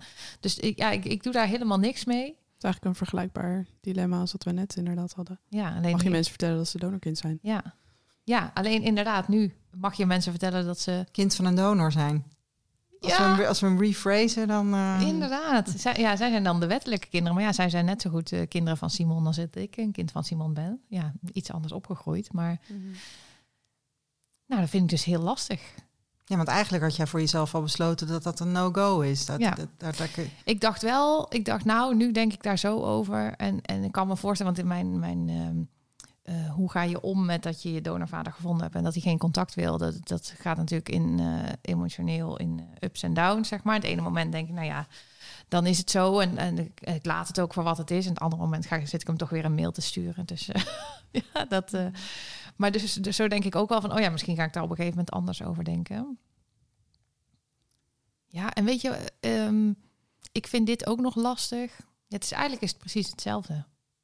Want ik zit te denken, ik wou zeggen van ik vind dit ook nog lastig, omdat um, als zij dit niet weten over Simon, dan um, ja, beschadig ik misschien hun relatie met hun vader. Maar ja, als jij een donorkind vertelt dat ze donorkind is en ze wist het niet, dan beschadig je misschien ook hun relatie met hun vader en moeder. Ja, misschien nog wel meer. Ja, dus het is eigenlijk, ja. uh, het is eigenlijk zo uh, vergelijkbaar. Mm-hmm. En hierbij voel ik dus, ik denk, ja, ik ga dat niet doen.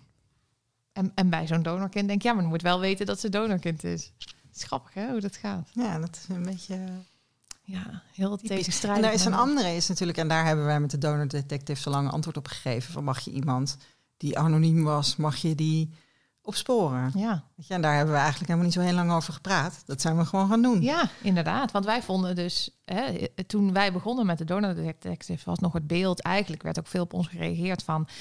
Uh, ja, maar die heeft anoniem gedoneerd. Dus hoezo uh, heb jij het recht om hem op te sporen?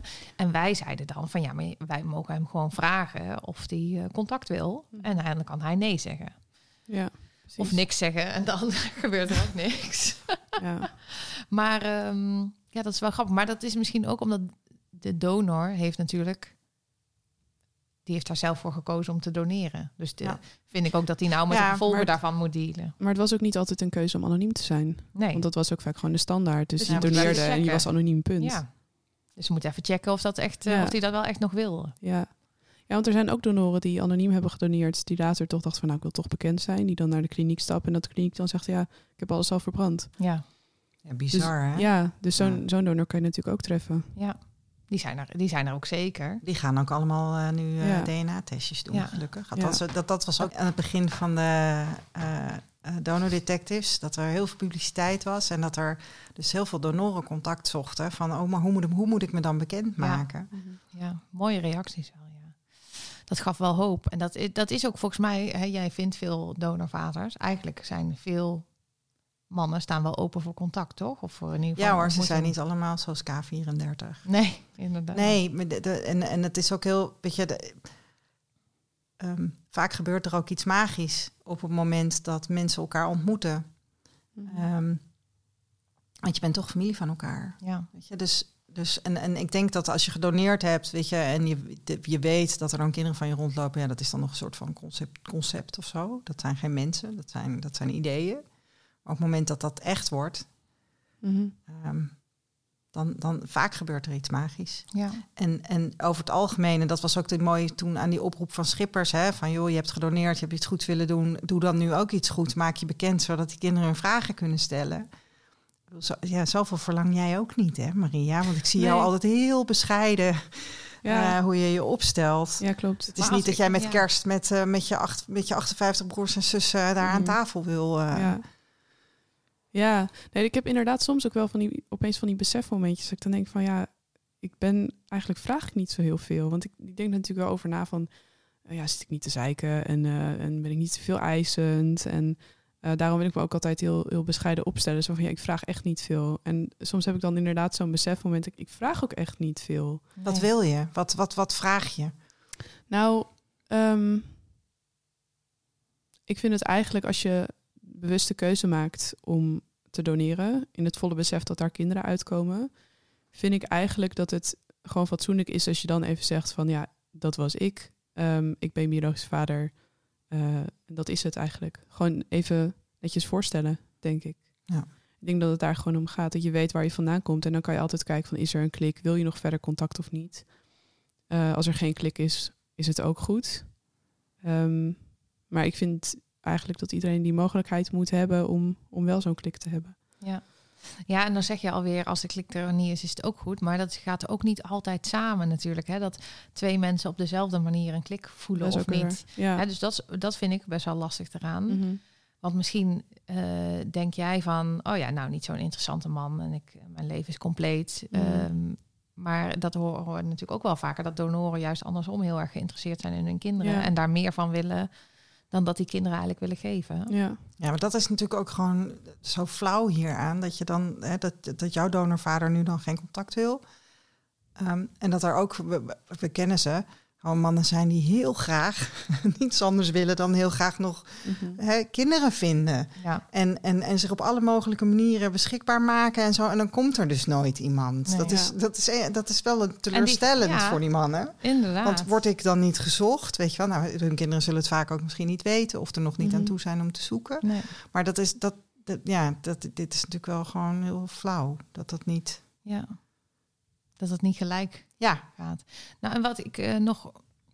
Ja, wat uh, ook... Ik heb natuurlijk jouw rechtszaak gevolgd. Mm-hmm. En wat, mij, wat er bij mij gebeurt, als ik jou zo heel bescheiden hoor zeggen van nou, hè, ik wil ook wel tekenen voor een contactverbod. Hè, dat zeg jij. Ja. Of, uh, dan denk ik, godverdomme. Waarom moeten die donorkinderen allemaal doen alsof ze onzichtbaar zijn en niet bestaan? Weet je wel? Ja, en dat ze niemand lastig zullen vallen. Ja, en, uh, uh, ja. die, die man heeft zelf ervoor gekozen om kinderen te maken. Oké, okay, hij heeft niet zelf voor gekozen om zoveel kinderen te maken als dat Rijnstate ja. daarvan hem gemaakt heeft. Maar ja, ik, ik word daar eigenlijk... Uh, en niet boos op jou natuurlijk, hè? Want mm-hmm. ik snap jou, want ik, ik doe zelf ook redelijk bescheiden naar mijn donorvader. Maar bijvoorbeeld um, wat ik dus niet ging doen, en dat was dat mijn donorvader ging dan eigenlijk vragen van uh, via familie dan van ja, wat wil ze dan van mij? En dan um, zei die, uh, die nicht die dan dat contact een beetje bemiddelde, want ik heb hem nooit zelf gesproken, die zei van ja, kan je niet gewoon zeggen dat je hem gewoon één keer wil ontmoeten en dat het dan klaar is? Mm-hmm. Ik zei ja, ik ga dat niet zeggen, want dat weet ik niet. En misschien is dat wel zo, maar ik vond dat gewoon, ik dacht waarom moet ik, um, terwijl ik dit ook nog nooit heb gedaan, waarom moet ik nu al beslissen dat ik hem maar één keer wil zien en dat het dan genoeg is voor mij? Mm-hmm. Terwijl ik dat niet weet. Ja. En waarom moeten wij doen alsof... Waarom moeten wij zo bescheiden zijn? Mm-hmm. Dus ik vind dat ook een beetje sneu voor jou en voor mij en alle ja. andere donorkinderen, dat wij in die rol zitten van dat wij wel een vader hebben eigenlijk. Want het is gewoon uh, biologisch zo gezien is dat zo. Mm-hmm. Um, maar wij mogen daar niks van verlangen. Nee. Nou, vind ik gewoon... Fucked up. Ja. Kut, wou ik zeggen. Ja, ik moet van mijn moeder dan kloten zeggen. Kloten, oh ja, is dat, bez- ja, is dat beleefd? Kut. Je, bent an- je moet nooit met je eigen geslachtsdelen vloeken. Oh, zo. Oké, okay. Ik vind dat kloten. Oh. Wat denk jij dan als ik dat zeg? Ja, ik ben het daar eigenlijk al heel erg mee eens. Um, um, een poos geleden was er een artikel in de Groene Amsterdammer. Daar hadden jullie iets volgens mij ook nog over. Van uh, Anne Brandbergen. En uh, daarin werd ik ook nog genoemd. Um, het donormeisje. Hmm. En, um, maar daar werd ik vergeleken met een zwerfhond die bij de achterdeur wacht. En toen dacht ik, toen ik dat eerst las, toen dacht ik, ja, dat is wel een beetje dramatisch. En toen later dacht ik toch van, ja, eigenlijk klopt dat ergens wel, die metafoor. Um, want ik hoef gewoon echt heel weinig. Mm-hmm. En dat wordt me, zelfs dat weinige wordt me gewoon ontzettend moeilijk gemaakt. Ja. Um, ja. Hoe gaat dit aflopen? Hoe... hoe Um, heb je daar een beeld bij? Want er, er is natuurlijk... Ja, twee jaar geleden heeft Hugo de Jonge gezegd van nou, we wachten de rechtszaken af. Ja. Er komt nog een uitspraak aan begin juni in een iets andere zaak. Mm-hmm. Um, er zijn kamervragen gesteld. Uh, ga, ga jij uiteindelijk zijn gegevens krijgen? En, ja, en, en, ik wil sowieso doorgaan totdat ik zijn gegevens heb. Um, Wat en, een powervrouw. Nou, echt jongen, hartjes, hartjes, hartjes. Ja. ja, maar het... Ja, oh. um, ik vind het zo knap van jou, echt waar. Ja, nou ja. Want in die zin ben je dan weer niet bescheiden, hè? Nee, maar nee. dat nee. Maar een beetje een drammer. Heb je dat van je vader of van je moeder? Ja, nou, er was, een poos geleden was het... Uh, nou, ook al van moeder, hoor.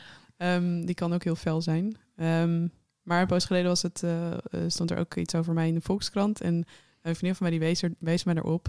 In de comments onder dat artikel werd ik door iemand de Greta Thunberg van de spermabank genoemd. Ja, oh, wat cool. Een donordrammer. En toen dacht ik van, nou, dat vind ik wel echt een fantastische... Compliment. Ja, vind ik echt, want het was niet, uiteraard niet bedoeld als compliment, maar ik vat het absoluut zo. Ja, op. ja. ja ik, ik, ik, ik ervaar dat ook zo als ik het hoor en denk, zeker. Yes. Ja. Ja. Maar goed, ik onderbrak jou. Je was aan het zeggen waar, waar uh, ja. dat je dacht dat je wel eens een informatie zou krijgen uiteindelijk. Ja, nou, ik heb, dat was eigenlijk ook wel een dilemma van, ga ik inderdaad juridische stappen ondernemen en ga ik hier echt in verder. Uh-huh. Um, ik dacht van ja, moet ik hem dat wel aandoen? En ik hoop niet dat hij dan denkt dat het tegen hem is, want de rechtszaak is tegen het ziekenhuis. Dat heb ik ook telkens uh, gezegd. Um, weer, weer bescheiden. Nou ja, in, in ieder geval proberen om de, de relatie, voor zover die er ja. al niet is, natuurlijk gewoon niet te beschadigen. Nee, nee. Toch? Dat is de, nee, maar volgens de, alle mij, deuren open houden. Ja, volgens mij heeft hij dat, begrijpt hij dat ook wel, dat het gewoon echt... Uh, ja, dat de rechtszaak tegen het ziekenhuis is en dat ik verder ook niet boos op hem ben of zo. Of, uh, ja. Heeft hij ook een dingetje met het, het ziekenhuis, weten we dat? Want ik bedoel, dit, dit, dit, bedoel je? Nou ja, dat je als, als, als donor zou ik ook niet heel gelukkig zijn als mijn zaad oneindig gebruikt wordt. Ik bedoel, ja. wat dat betreft gedragen nee, daar... de ziekenhuizen zich ook schandalig natuurlijk. Nee, ik heb begrepen dat hij juist heel positief is naar het Rijnstate, dat de communicatie altijd heel prettig was. En denk ik van ja, dat zal ook wel, want hij was een goudmijntje. Ja. um, Maar dat vind ik ergens ook wel jammer. Dat ik denk van ja, hij zou ook een rechtszaak kunnen starten. Maar dat doet hij niet.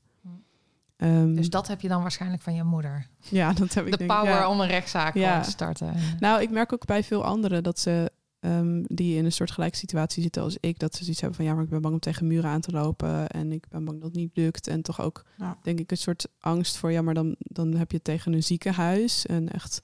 Dus dat is best wel een dingetje. Mm-hmm. Uh, en ik denk dat ik wel in mijn opvoeding heb meegekregen... van je moet natuurlijk altijd respect voor anderen hebben. Maar als er iets mis is, ook al is dat een autoriteit die iets misdoet... dan mag je daar altijd iets van zeggen. Um, dus daar... ik, vond, ik vind ook echt, ja, wat, wat jij zei, ontzettend dapper... Mm-hmm. Uh, En um, het was ook in die rechtszaak, we hebben natuurlijk dat live zitten volgen toen. Mm. Het was echt stuitend, het gemak en de, ja. de, ar, de achteloosheid waarmee de verdediging... Ja. Uh, zeg maar, of de advocaten van Rijnstate met deze zaak omgingen. Als de rechter vragen stelde, dat ze echt dat ze gingen zeggen van nou, dat is niet relevant. Dat ja. de rechter zei, nou, dat bepaal ja. ik zelf wel. Weet je wel, ik, be- ik bepaal wel of een vraag relevant ja. is. Het was maar ook, de hele sfeer allemaal... eromheen, joh. Ja, nou ja, er waren ook allemaal vragen die wij al lang gesteld hadden. En waar gewoon geen antwoord op kwam. En pas toen het door de rechter gevraagd werd, zeiden ze van nou, dan moeten we dan nog even naar kijken. Want niemand kan ook laten zien dat hij, dat, hij, dat hij nee heeft gezegd, zeg maar. Er is geen verslaglegging van dat hij ergens... Um, Nou, niet uit tweeduizend vier, of wanneer hij zich bedacht heeft. Ja, ja, want ze beweerde telkens van dat dat is rond de wetswijziging geweest. Daar is geen bewijs van. Um, maar uh, uiteindelijk was dat volgens rechters ook niet relevant wanneer dat geweest zou zijn. Maar in ieder geval dus in twintig zeventien. Maar je gaat um, uiteindelijk ga je dus zijn gegevens krijgen. Ja, ik, ik ben op zich ook wel optimistisch over uh, uh, dat dat via juridische weg um, gaat lukken. Uh, en... Nou ja, we hebben natuurlijk nu de uitspraak al gehad en uh, we kunnen nog in hoger beroep. Of we dat gaan doen, weten we nog niet. Het hangt ook heel erg af van de uitspraak uh, op twee juni. Ja. Die vergelijkbare zaak tegen de S D K B en uh, um, M C K. Ja. Um, maar ik, ik, uh, ja, ik wil wel echt alles eraan doen om, om hem te vinden.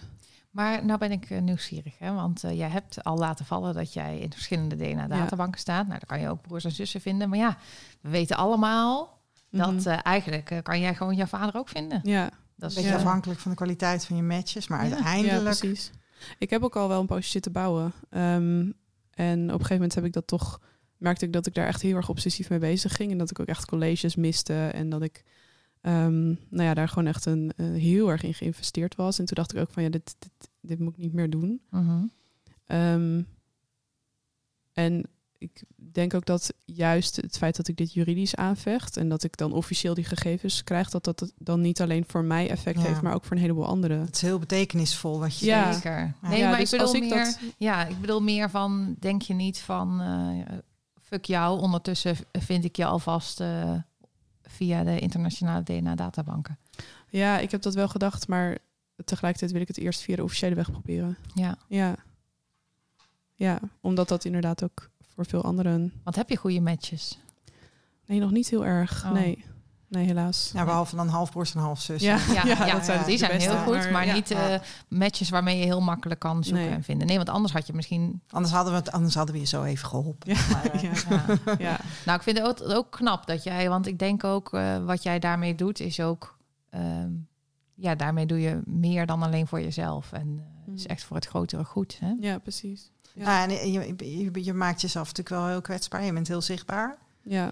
Uh, mensen kunnen overal op reageren. Dat is niet altijd even ja. doordacht of uh, subtiel, weet je. Ik vind ja, dat je je best blootstelt aan, uh, ja. aan ja, daarom pittigs. Ben ik ook wel blij dat ik niet met mijn achternaam en zo in de media ben. Want hoe dat reageren ik... mensen? Nou, um, in het begin eigenlijk alleen maar negatief. Van ja, wat moet ze? En uh, arrogante vrouw en uh, zeikwijf. En, uh, en wanneer is het begin? Wat het is je vader twintig zeventien? Niet. Ja, precies. Dat twintig zeventien. twintig zeventien. Ja, en ja, ja. Nou ja, gaandeweg ben ik natuurlijk hier en daar wel in de media geweest. En ik merk vooral eigenlijk de laatste tijd dat er... Uh, als ik dan in de comments kijk, wat ik eigenlijk niet moet doen, maar ik doe het toch... Um, En dan, dan over ik... de gekkies heen leest, dan ja. zie je ook andere dingen. Nou, als ik dan, dan zie ik ook dat er heel veel reacties op reacties zijn. Dus als iemand zegt van ja, ze moet niet zeiken, ze moet gewoon dankbaar, dankbaar zijn dat ja. ze bestaat. Dat ja. daar dan ook weer mensen op reageren van ja, maar ze is er altijd vanuit gegaan dat ze B-donor was. En ik vind wel dat ze dat recht heeft. En dus dat er echt ook dialoog komt en, en dat er discussies ontstaan. En dat het niet meer is dat mensen gewoon alleen hun mening geven. Uh, dus dat vind ik wel heel positief. Dat mensen er blijkbaar wel over na gaan denken. En ook gaan beseffen hoe belangrijk dit is. En ik heb ook al van verschillende donoren gehoord. Of over verschillende donoren gehoord. Um, die destijds B waren. Die toen anoniem zijn geworden. Net als K vierendertig. En die recent toch hebben gezegd van... nou, ik ben er toch achter gekomen dat het heel belangrijk is voor kinderen... Ja. om hun afkomst te weten. Heel dus ik wil goed. me toch bekendmaken. Ja, dus ja. dat is ook al winst, hè? Ja, ik bedoel, dus wat dat ik, betreft, ik hoop uh... dat ik daar ook een kleine rol in heb kunnen spelen. Ja. Dat ik dat ja. toch bespreekbaar maak. Dat die donor... Hè, ik heb ook van één iemand in ieder geval gehoord... die dan nu weer uh, zich bekend heeft gemaakt. Daar heb jij natuurlijk een heel grote rol in gespeeld. Door mm-hmm. ook zo dapper te zijn. Niet alleen die rechtszaak aan te gaan, maar ook je... daarmee in de media te verschijnen. Ja. Ja. Want dat hebben wij met de donordetectives ook gemerkt... dat er veel in de media verschijnen... dat dat toch uh, effect heeft op... want dan gaan mensen over dingen nadenken... inderdaad, wat jij ja, zegt, precies. en met elkaar discussiëren. In het begin is, vonden ze ons ook vreselijk... en op een gegeven moment gaan ze toch zien van... oh ja, maar die mensen hebben ook wel een punt. En, uh. Ja, precies. Ja. ja, ik denk dat dat inderdaad wel heel belangrijk is. Ja. ja. Hey, en uh, hoe lang... W- w- wanneer... wanneer uh, uh, uh, hoe lang gaat het nog duren, dit? Nou ja, als, het, als er uiteindelijk een wetswijziging komt... waar nu wel in onze uitspraak uh, naar is gehind... van de wetgevers nu aan zet... als dat zo is, dan kan het nog echt wel jaren duren... voordat dat er helemaal doorheen ja. is. Um, en dan moet ik natuurlijk nog officieel een aanvraag uh, doen. Uh, en dan moet een donor weer benaderd worden... en dan moet er een belangafweging komen, et cetera. Dus dat kan dan ook alweer een paar maanden duren. Dus ik, ik ben voorlopig nog niet klaar. Nee. Ja. Hey, wat, wat, wat, wat mij ook wel bezighoudt, hè? Want dat, dat hoor je vaker. In ieder geval hier aan tafel heb ik het ook vaker gehoord. Is dat dus de uh, echtgenoot of partner van de donor het ingewikkeld vindt. Ja. Ik heb ook wel eens gehoord dat kinderen het ingewikkeld vinden. Mm-hmm. Ik begrijp dat ook wel. Hè? Want de, de, de, de, ik kan me voorstellen, je bent, je bent um, als familie ben je een soort hè, ben je, ben je een familiesysteem. En op het moment dat daar één, twee, tien... of negenenvijftig kinderen bijkomen, of zesenvijftig, weet je, dan, dan, dan schuift dat natuurlijk. Ja, hè? Uh-huh. Dus, dan, dan, dus ik snap best dat mensen... Of je weet in ieder geval niet wat het gevolg gaat Precies, zijn. Precies, ik snap dat, dat mensen bang angst. zijn, want daar ja. zit natuurlijk angst onder. Uh-huh. En, ik, en, en ik hoor mezelf zelf zeggen van, ik begrijp dat wel. um, maar ja. ja, weet je, ik, ik, heb, ik, ik heb ook de gedachte van, ja, maar als dit dus zo werkt, moeten we dit allemaal doen.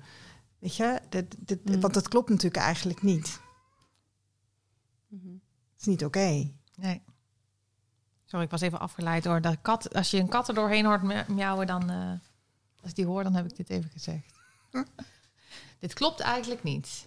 Inderdaad. Nou ja, weet je, ik vind, weet je, we zeiden dat net ook al even van als je het er niet over kunt hebben, dan moet je het misschien niet doen. Nee. Nou, als, als, als, als families ervan overhoop gaan, dan was het misschien ook toch achteraf niet zo'n heel goed idee. Dus ja, ik merk toch bij mezelf dat ik altijd wel dit soort gedachten ook heb van ja. Um, ik, vond, ik vond het zo goed in die podcast van die Sarah, uh, Sarah Dingle, uh, die Australische meid waar Welke ik al eerder. Welke podcast is dat? Ja, het heet, uh, volgens mij heet het Conversations. Oh. En uh, het is in het Engels natuurlijk, want zij is Australisch, dus dan krijg je dat. Maar um, zij zei dus, en dat vond ik zo goed, zij zei, weet je, zolang je... Um, ja, het systeem, nou, hoe zei ze het nou? Ach, ja, je moet eigenlijk zelf luisteren, maar ik, ik kan altijd zo moeilijk dingen reprodu- reproduceren. Zij zei het als in van, weet je, zolang het systeem zo is dat uh, kinderen dan uh, uh, op die manier verwekt worden dat ze niet uh, daarachter kunnen komen wie hun biologische ouder is, moet je het eigenlijk helemaal niet doen. Nee. En dat vond ik zo lekker krachtig. En zij zei ja. het dus veel beter. Ja, maar dat is het natuurlijk ook. Ja. En dat, maar dat, dat vind ik altijd ook wel fijn. Ties kan ook dat soort dingen zeggen van ja, dat als je dus uh, uh, het niet aankunt dat je kind uh, uh, van een donor is, ja, dan moet je er niet aan beginnen, weet nee. je wel. Dus er, ja. als je dingen niet kunt omarmen, ja. of het mag er niet zijn, mm-hmm. dan moet je het niet doen. Nee. En uh, deze partner komt er natuurlijk dan later bij. Mm-hmm. Vrouwen worden soms overvallen door dit soort uh, informatie. En ik kan, me, ik kan me wel voorstellen dat je het daar in het begin moeilijk mee hebt. En dat je zoiets hebt van shit, waarom, hoe, hoe zit dit dan? En hoe ga ik, gaan we dit doen? Maar dat je iemand um, afstammingsinformatie ontzegt, dat snap ik dan weer niet. Nee. Dat je het er moeilijk mee hebt, oké. Okay. Dat je er aan moet wennen, oké. Okay. Maar dat je, um, dat je definitieve antwoord nee is, dat, daar kan ik, dat snap ik gewoon niet. Nee. Nou, en ik vind het ook gewoon een beetje slap van die kerels dat ze niet gewoon zeggen tegen hun vrouw van je moet je luisteren. Ik heb nou eenmaal ooit deze beslissing genomen. Dit stukje ja. hoort er ook bij. Ja, daar heel lullig, we weet je? Ja, ja. T- t- sorry, maar uh, mm-hmm. ik vind het niet heel krachtig overkomen. Dat zeg nee. ik het netjes, hè? Nee. nee, daar kan ik me helemaal in vinden. Ja, helaas. Mm-hmm. Had jij nog zelf een ander dilemma wat je, waar jij, uh, of heb jij, uh, is, is dat al dilemma al aan bod gekomen? Um, ik had nog wat bedacht, maar ik kan me even niet meer herinneren. Nou, weet je wat we dan misschien tussendoor even kunnen doen? Dan kan jij, stel dat je het nog weet, kan je er nog op terugkomen. Want we hadden ook nog wat reacties van uh, ja. mensen die luisteren naar de podcast. En die bespreken we ook. Uh, zullen we dat dan even doen? Ja, want we hebben op een gegeven moment de vraag gesteld. Hè, dat is aan de orde gekomen van, zijn dan donorkinderen? Mm-hmm. Um, Het fijne is dat iedereen nu die term wel kent. En uh, dat we niet meer hoeven uit te leggen uh, dat dat niet is dat we dan een donorlong of een donorhart hebben. Maar dat we met uh, mm-hmm. donorzaad of donor eitjes ja. verwekt zijn. Ja. Um, dus, dus zoveel hebben we al gewonnen. Maar um, eigenlijk zouden we best een andere term willen als die beter de lading dekt. Want ik, ik, ik zeg dan meestal maar dat we volwassen donorkinderen zijn. Want dat is ook, ja, jeetje zeg, ik ben achtenveertig, donorkind. Ja. Um, Vind ik nog best wel een redelijk goeie eigenlijk, volwassen donorkinderen. Maar, nou goed, het is ja. ook weer zo lang, hè? Ja, ja maar dus er moet er inderdaad wel een term voor zijn. Want ja. um, volgens mij zeggen sommige mensen ook van... ja, wat maakt het uit dat je een donorkind bent? Maar dan denk ik van, ja, het maakt wel uit. Er moet wel een term voor zijn. Ja, ja en er waren dus mensen die erop gereageerd hadden. Dat, is wel, dat vinden we heel erg leuk. Uh, er was een dame... En die zei van, uh, nou ja, weet je, dat zijn dan wensouders, hè, die heel graag een kindje willen. Dus dan, uh, dan zijn jullie wenskinderen. Maar dan denk ik dat achtennegentig procent van de kindertjes wenskind is. Dat mensen met ook met een wens ja. in bed stappen met elkaar om een wenskindje te, te produceren, mm-hmm. zeg ja. maar. Ja, uh, ja en ik, ik vind dat zelf niet zo... Ik zou daar zelf niet heel gelukkig van worden. Om een wenskind te zijn. Nee, want dat doet weer denken aan... Ja, je was zo gewenst. Ja, dat is het, het, het is wel inderdaad, het framed wel als dat je mensen heel gelukkig hebt gemaakt. Ja. En, uh, ja. Mm-hmm. ja. Dus daar ja, ben ik dan zelf minder positief over. Er kwam ook nog eentje, iemand zei donorverwekte volwassenen. Dat is natuurlijk naar donor-conceived. Ja, ja, donor-conceived people. Maar in het Engels kan je nog zeggen, I am donor-conceived. En dat is toch weer korter dan... Uh, ik ben een donorverwekte vol- volwassene. En je gaat misschien ook weer niet zeggen... Verwekt met een donor? Ja. Ik, ik ben donorverwekt. Ja. Ja, ja, misschien ook wel. Misschien moeten we daar naartoe. Misschien, maar... ja, misschien is het gewoon onwennigheid dat we dat ja. maar vinden. Ja, ja maar dat, ja. dat kan zo ongetwijfeld ja. een rol spelen. Want ik ben namelijk... Ja. Ik ben ooit begonnen als K I D-kind. Ja, uh, dus kind. Jij moest daarna nog wennen aan het donorkind. Ja, zijn. Echt. Ik ook hoor. Ik was, was ook uh, vijf jaar later ja. achter... Of, nee, vijftien jaar later dat ja. er donorkinderen bestonden. Had ik nog nooit van gehoord. En weet je nog, Esther, toen wij deze podcast startten... toen ik wilde eigenlijk al niet dat het de donorkind podcast heette...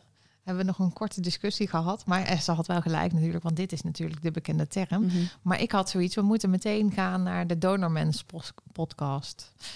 Donormens? Donormens, omdat ik dacht, ja, dat geeft wel aan dat je gedoneerd bent... maar wel dat je volwassen bent. Maar dus daar zou ik ook nog toch, toch voor willen pleiten. Maar ik ben het nog steeds mee eens dat we de, terwijl de Donorkind podcast hebben genoemd. Ja. Maar misschien, ja, misschien kan die ooit naar een andere term... Nou ja, ik, ik, ik, ik was net wel even getriggerd door wat jij zei over onwennigheid. Mm-hmm. En dan is donor verwekt of zo. Ja, het, het is, ik weet ook niet of het taalkundig nou helemaal klopt, weet je wel. Maar ik, ik denk dat ik die altijd nog fijn... De donormens voelt voor mij nog een, be- voelt nog een beetje gek. Ik, gekker dan mm-hmm. donor verwekt. Ik ben donor verwekt. Ja, misschien moeten we daaraan gaan. Donormens kan dan niet, zou dan gevoelsmatig ook op een donor kunnen slaan. Donormens. Ja. ja, en ik ben bionic woman en ik ben donormens. en ik ben heel veel. Ja, of uh, ja, dus uh, we zijn er dus nog niet helemaal uit. Nee. Dus als mensen nog mee willen denken, dan, uh, dan is dat heel fijn. Mm-hmm. Heb jij iets waar jouw voorkeur naar uitgaat? Nee, ja, ik ben eigenlijk wel ergens tevreden met donorkind. Dus ik heb er niet echt iets tegen. Ja, dat kan natuurlijk ook nog dat wij als enige willen dat er een andere term komt. Dat is gewoon, uh, ja, maar heb jij dan niet het ja, gevoel, nee. want dat is een beetje wat mijn punt is, dat als het over donorkinderen gaat, dat mensen denken het gaat over kinderen. Nou ja, dat Eén. inderdaad. En twee, dat het dan uh, dat wij dus niet zelf mogen beslissen, ja. want wij zijn, wij zijn maar kinderen. Ja, ja dat is inderdaad um, dat is inderdaad wel een ding dat het dat bij donorkind denk je aan een inderdaad aan een kind en niet aan een volwassen persoon met eigen gevoelens en meningen en, en zo. Dus dat, ja, ja dan maak je het, ja, ik wil zeggen, dan maak je het donorkind tot een object, maar dat is dan ook weer niet helemaal de juiste verwoording. Maar, mm-hmm. uh, ja, wat mij er nog over zei, was dat, dat met donorkinderen, dat je dan wel ook de sympathie hebt. Ja. Weet je, daar, daar, zit, daar, zit in, ja, daar zit ook iets in van, uh, voor kinderen moet je natuurlijk goed zorgen en... ja. Ja, ja, maar ik ben daar dus niet zo mee eens. Omdat ik denk, we moeten juist... Uh, um, ja, je moet wel voor de kinderen zorgen die je verwekt. Ja. Maar nu zijn we eenmaal volwassenen. Dus ja. voor men, andere mensen niet meer voor mij te gaan zorgen. We blijven gewoon zoeken. En suggesties ja. blijven welkom op de kwak kwaakt at gmail dot com. Ja, of uh, at de kwak kwaakt op uh, Insta. Ja, dat mag ook. En we hebben ook nog een website. Ja. w w w dot de kwak kwaakt dot n l. Daar ja. gaan we ook weer de relevante linkjes uh, Niemand had die U R L nog, dus ja, met de show notes ja. inderdaad. Um, ja, dat waren de, de reacties. Oh ja, weet je wat ook nog leuk was? Uh, we hadden een reactie van een eiceldonor die dus heel oh. erg fan is van onze podcast. Oh, mooi. Die vertelde dat ze alle afleveringen al twee of drie keer geluisterd had. Wauw. Dan ben je echt fan, toch? Ja. Ja, dus dat is wel ja. bijzonder en ook fijn dat we die doelgroep blijkbaar ook aanspreken. Ja, dat is wel grappig, want ik merk bij mezelf toch ook, weet je, dat dat dat dat um, ik vind soms uh, wensmoeders of moeders van donorkinderen wel een beetje ingewikkeld en ik kan best ook uh, uh, en zo'n eiceldonor ook best wel een beetje ja, spannend vinden, weet je wel, want ja, die mevrouw heeft dan toch eigenlijk iets gedaan wat Wat, waarvan mijn onderbuik zegt van, nou ja, dat moet je niet, dat moet je niet doen. Um, maar het is fantastisch dat ons bereik breder is dan alleen onder donorkinderen. En dat Zeker. is ook leuk, dat je V I O M deelt onze podcast. Ja. Um, ik hoop ook dat we, dat we, dat we toch wensouders ook bereiken en, en mensen aan het denken zetten. Precies, en dat mm-hmm. zij dus, um, eigenlijk is dat juist mooi dat ook een iemand die uh, eicellen gedoneerd heeft, dat zij de andere kant van haar donatie ook hoort. Ja. Mm-hmm. Dus ja, mooi. Zeker. Altijd fijn. Fijn ook dat mensen het laten, laten weten. Uh, Maria, had jij nog een dilemma? Ik uh, zat net nog een, de- een dilemma te bedenken. Um, want... Uh, Kijk, zo zijn donorkinderen. Hè? Die hebben zoveel dilemma's dat ze die ter plekke ja. kunnen bedenken. Gewoon. Ja. ja. Um, nou, ik ben nu tweeëntwintig. Ik studeer nog. En ik ben absoluut niet bezig met... kinderen krijgen. Ik heb op dit moment geen actieve kinderwens. Maar ik sluit niet uit dat die ooit nog gaat komen. Maar ik heb negenenvijftig halfjes. Een grootste deel daarvan ken ik niet. En een groot deel ga ik waarschijnlijk ook nooit kennen. Um, ik loop zelf. Uh, kan ik mogelijk een relatie krijgen met een halfje? Um, dat is voor mij al een ding waar ik rekening mee moet houden. Stel dat ik kinderen krijg. Mijn negenenvijftig halfjes krijgen kinderen. Ja. Dan hebben die ook nog, lopen die de kans uh, om... Uh, lopen die het risico om uh, een relatie te krijgen met een half neefje of een half neefje. Ja, en dat is de magische vermenigvuldiging. Want als ja, iedereen precies. twee of drie kindertjes krijgt... Ja, dan, uh... en dat is iets waar ik wel heel bewust over moet nadenken van... wil ik mijn kind dat aandoen? Wil ik een biologisch kind krijgen? Een kind dat biologisch gezien van mij is... dat dan um, met datzelfde probleem zit als ik nu. Um, en dan kan ik zeggen van nou... stel dat het antwoord nee is... dan kan ik adopteren. Maar daar gaan ook dingen mis. Dat weten we nu inmiddels ook allemaal. Dat is de laatste tijd ook in het nieuws. Um, ik kan voor een donor gaan, maar ja, dan heb je hetzelfde probleem, want je weet niet wie die donor is. Nee, ja. Dan heb je het probleem dubbel op. Ja, dus hoe dan ook is kinderen, voor, kinderen krijgen voor mij gewoon een heel beladen onderwerp. Um, waar eigenlijk alle uh, onschuldigheid, zeg maar, alle, alle zorgeloosheid voor mij af is. Je kunt niet onbevangen gewoon nee. gaan proberen alle onbevangenheid te maken. Is weg, inderdaad. Ja. Ja. Nee, want dus daar moet ik wel heel bewust. Ten eerste, zijn. De partner met wie je een kind wil gaan krijgen, die moet eerst een D N A-testje doen. Mm-hmm. Om te kijken of die niet jouw halfbroer is. Ja. En daarna inderdaad in de, de moet gedachte. Je je kinderen met die boodschap op ja. pad sturen. Ik doe dat, hè. Mijn, mijn kinderen die zijn uh, zestien en achttien. Mm-hmm. Um, ik heb de indruk dat ze nog geen seks hebben. Maar dat gaat natuurlijk wel komen. Mm-hmm. De oudste staat al in een databank. Mm-hmm. Um, ik denk dat uh, ik denk dat, dat de kans heel reëel is dat ik dat ik nog meer broertjes en zusjes heb dan jij. Mijn donorvader heeft vijftien jaar gedoneerd. Keer zoveel rietjes. Ja, jong, nou ja, geen rietjes dan, hè? Oh, nee. Zoveel kwakkies. um, nee, maar ik kan, ja, ik kan me voorstellen dat dit, dat dit, dat dit, dat dat dat de de, de ja, de onbevangenheid, dat die weg is. Ja. Ja. Ik, het was wel een van de eerste dingen waar de, die ik dacht toen ik hoorde dat ik donorkind was. Van oké, okay, uh, Flip, vader van mijn kinderen. Zijn vader, uh, uh, nou dat zal niet, weet je. Maar dat is wel, ja. Toch even echt reëel, uh, ja. Ja. Mm-hmm. Ja. Nou, en ik had, ik heb hier toevallig laatst mijn zus, die is dus ook van een uh, donorvader, andere donorvader. En die, maar die is er helemaal niet mee bezig. Maar ik heb haar laatst wel getipt, want zij heeft ook een dochter. En die is nu nog uh, nou, en elf.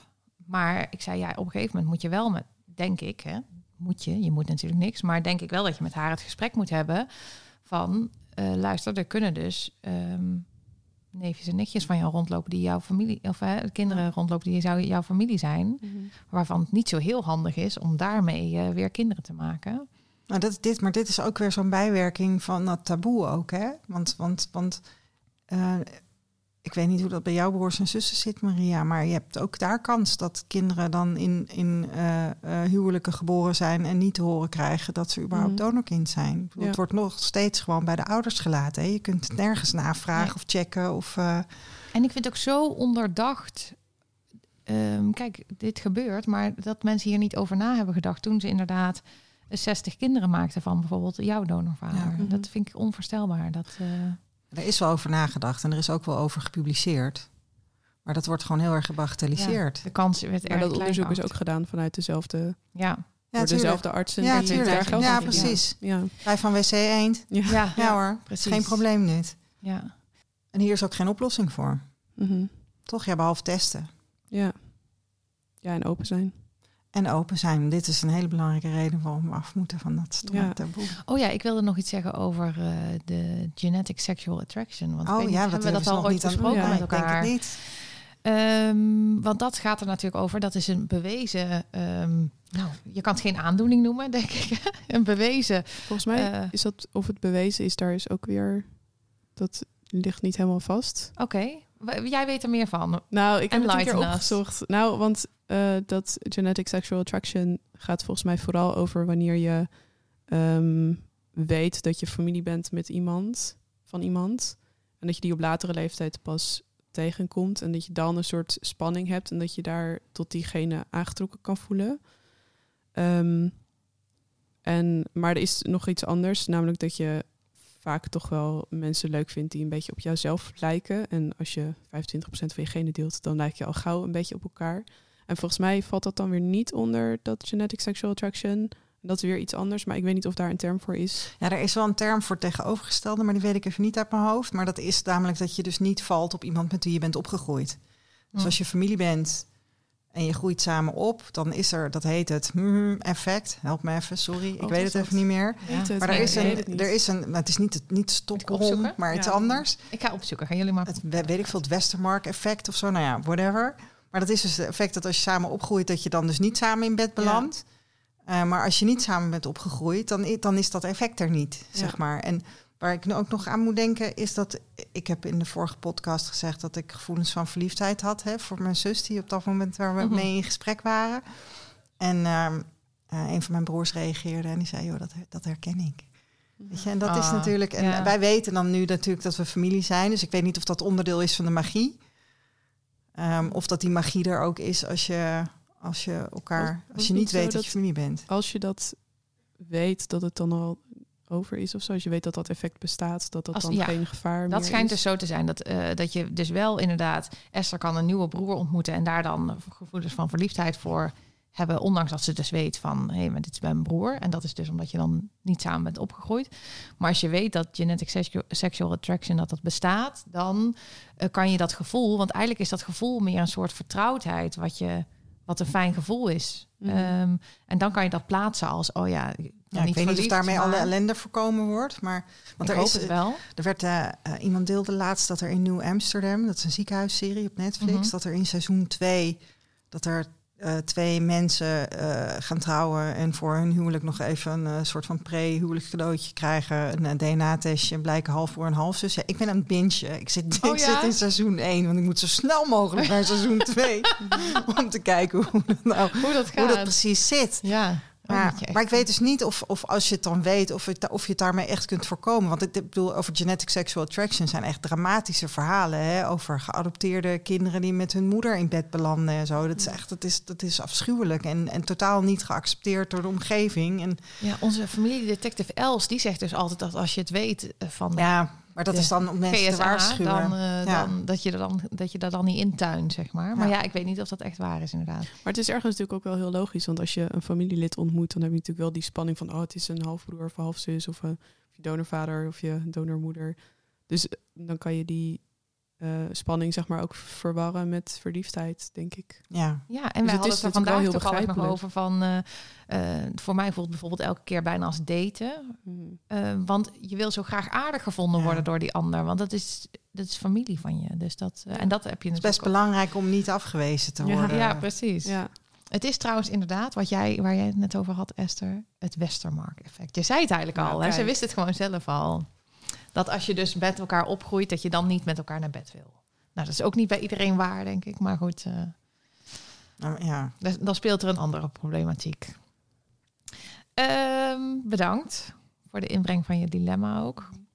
Ja, ik, ik ben benieuwd waar onze luisteraars mee, uh, mee ja. gaan komen. Want daar verheug ik me wel op. Weet ja. je? Want dit, ja. Oh ja, want, want we willen dus graag eigenlijk... Um, dat uh, als mensen dat, uh, daarvoor openstaan, dat ze een dilemma inspreken.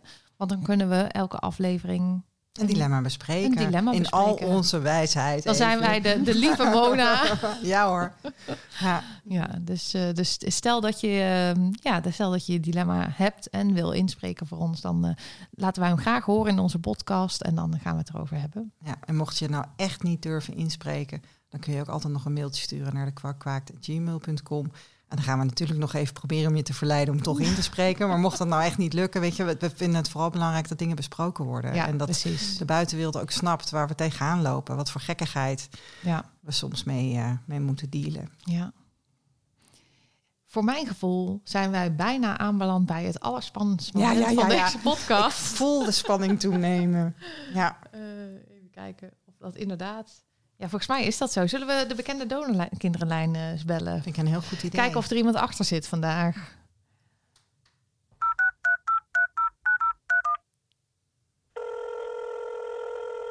Hij gaat over. Ik vond het gesprek met Jelte wel echt heel leuk. Ja, dat was heel leuk. Dus we ja. willen eigenlijk nog iemand, een bekende donor, ja. een bekend donorkind spreken natuurlijk. Ja. Ja, en Maria hebben we natuurlijk dan vandaag hier. Dus die, die neemt ook niet op. Nou moet ik ophangen, hè?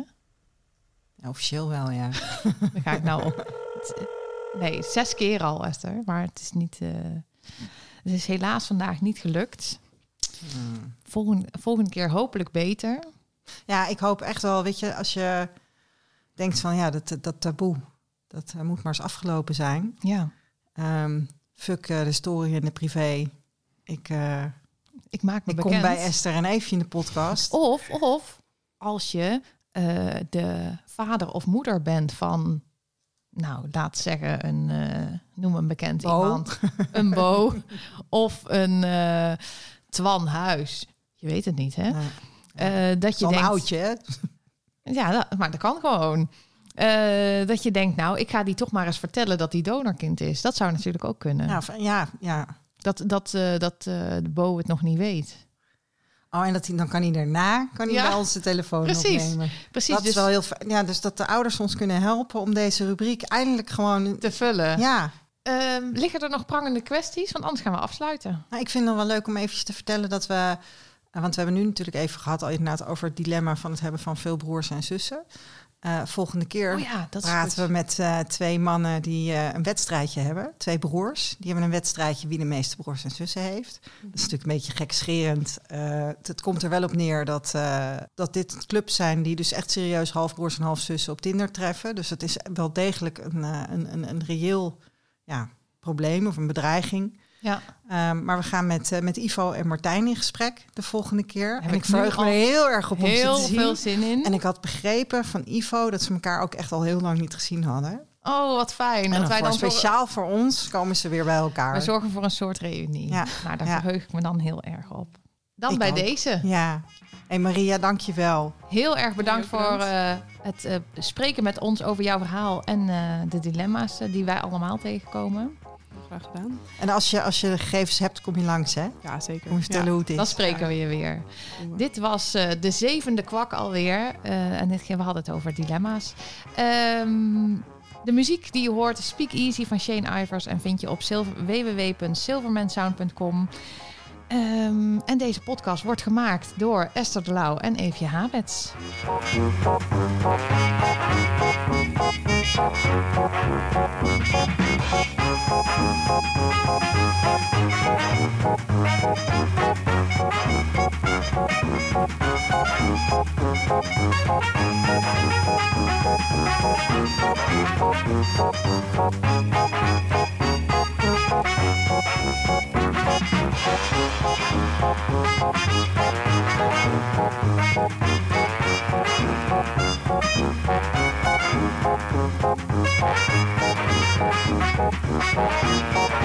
Thank you.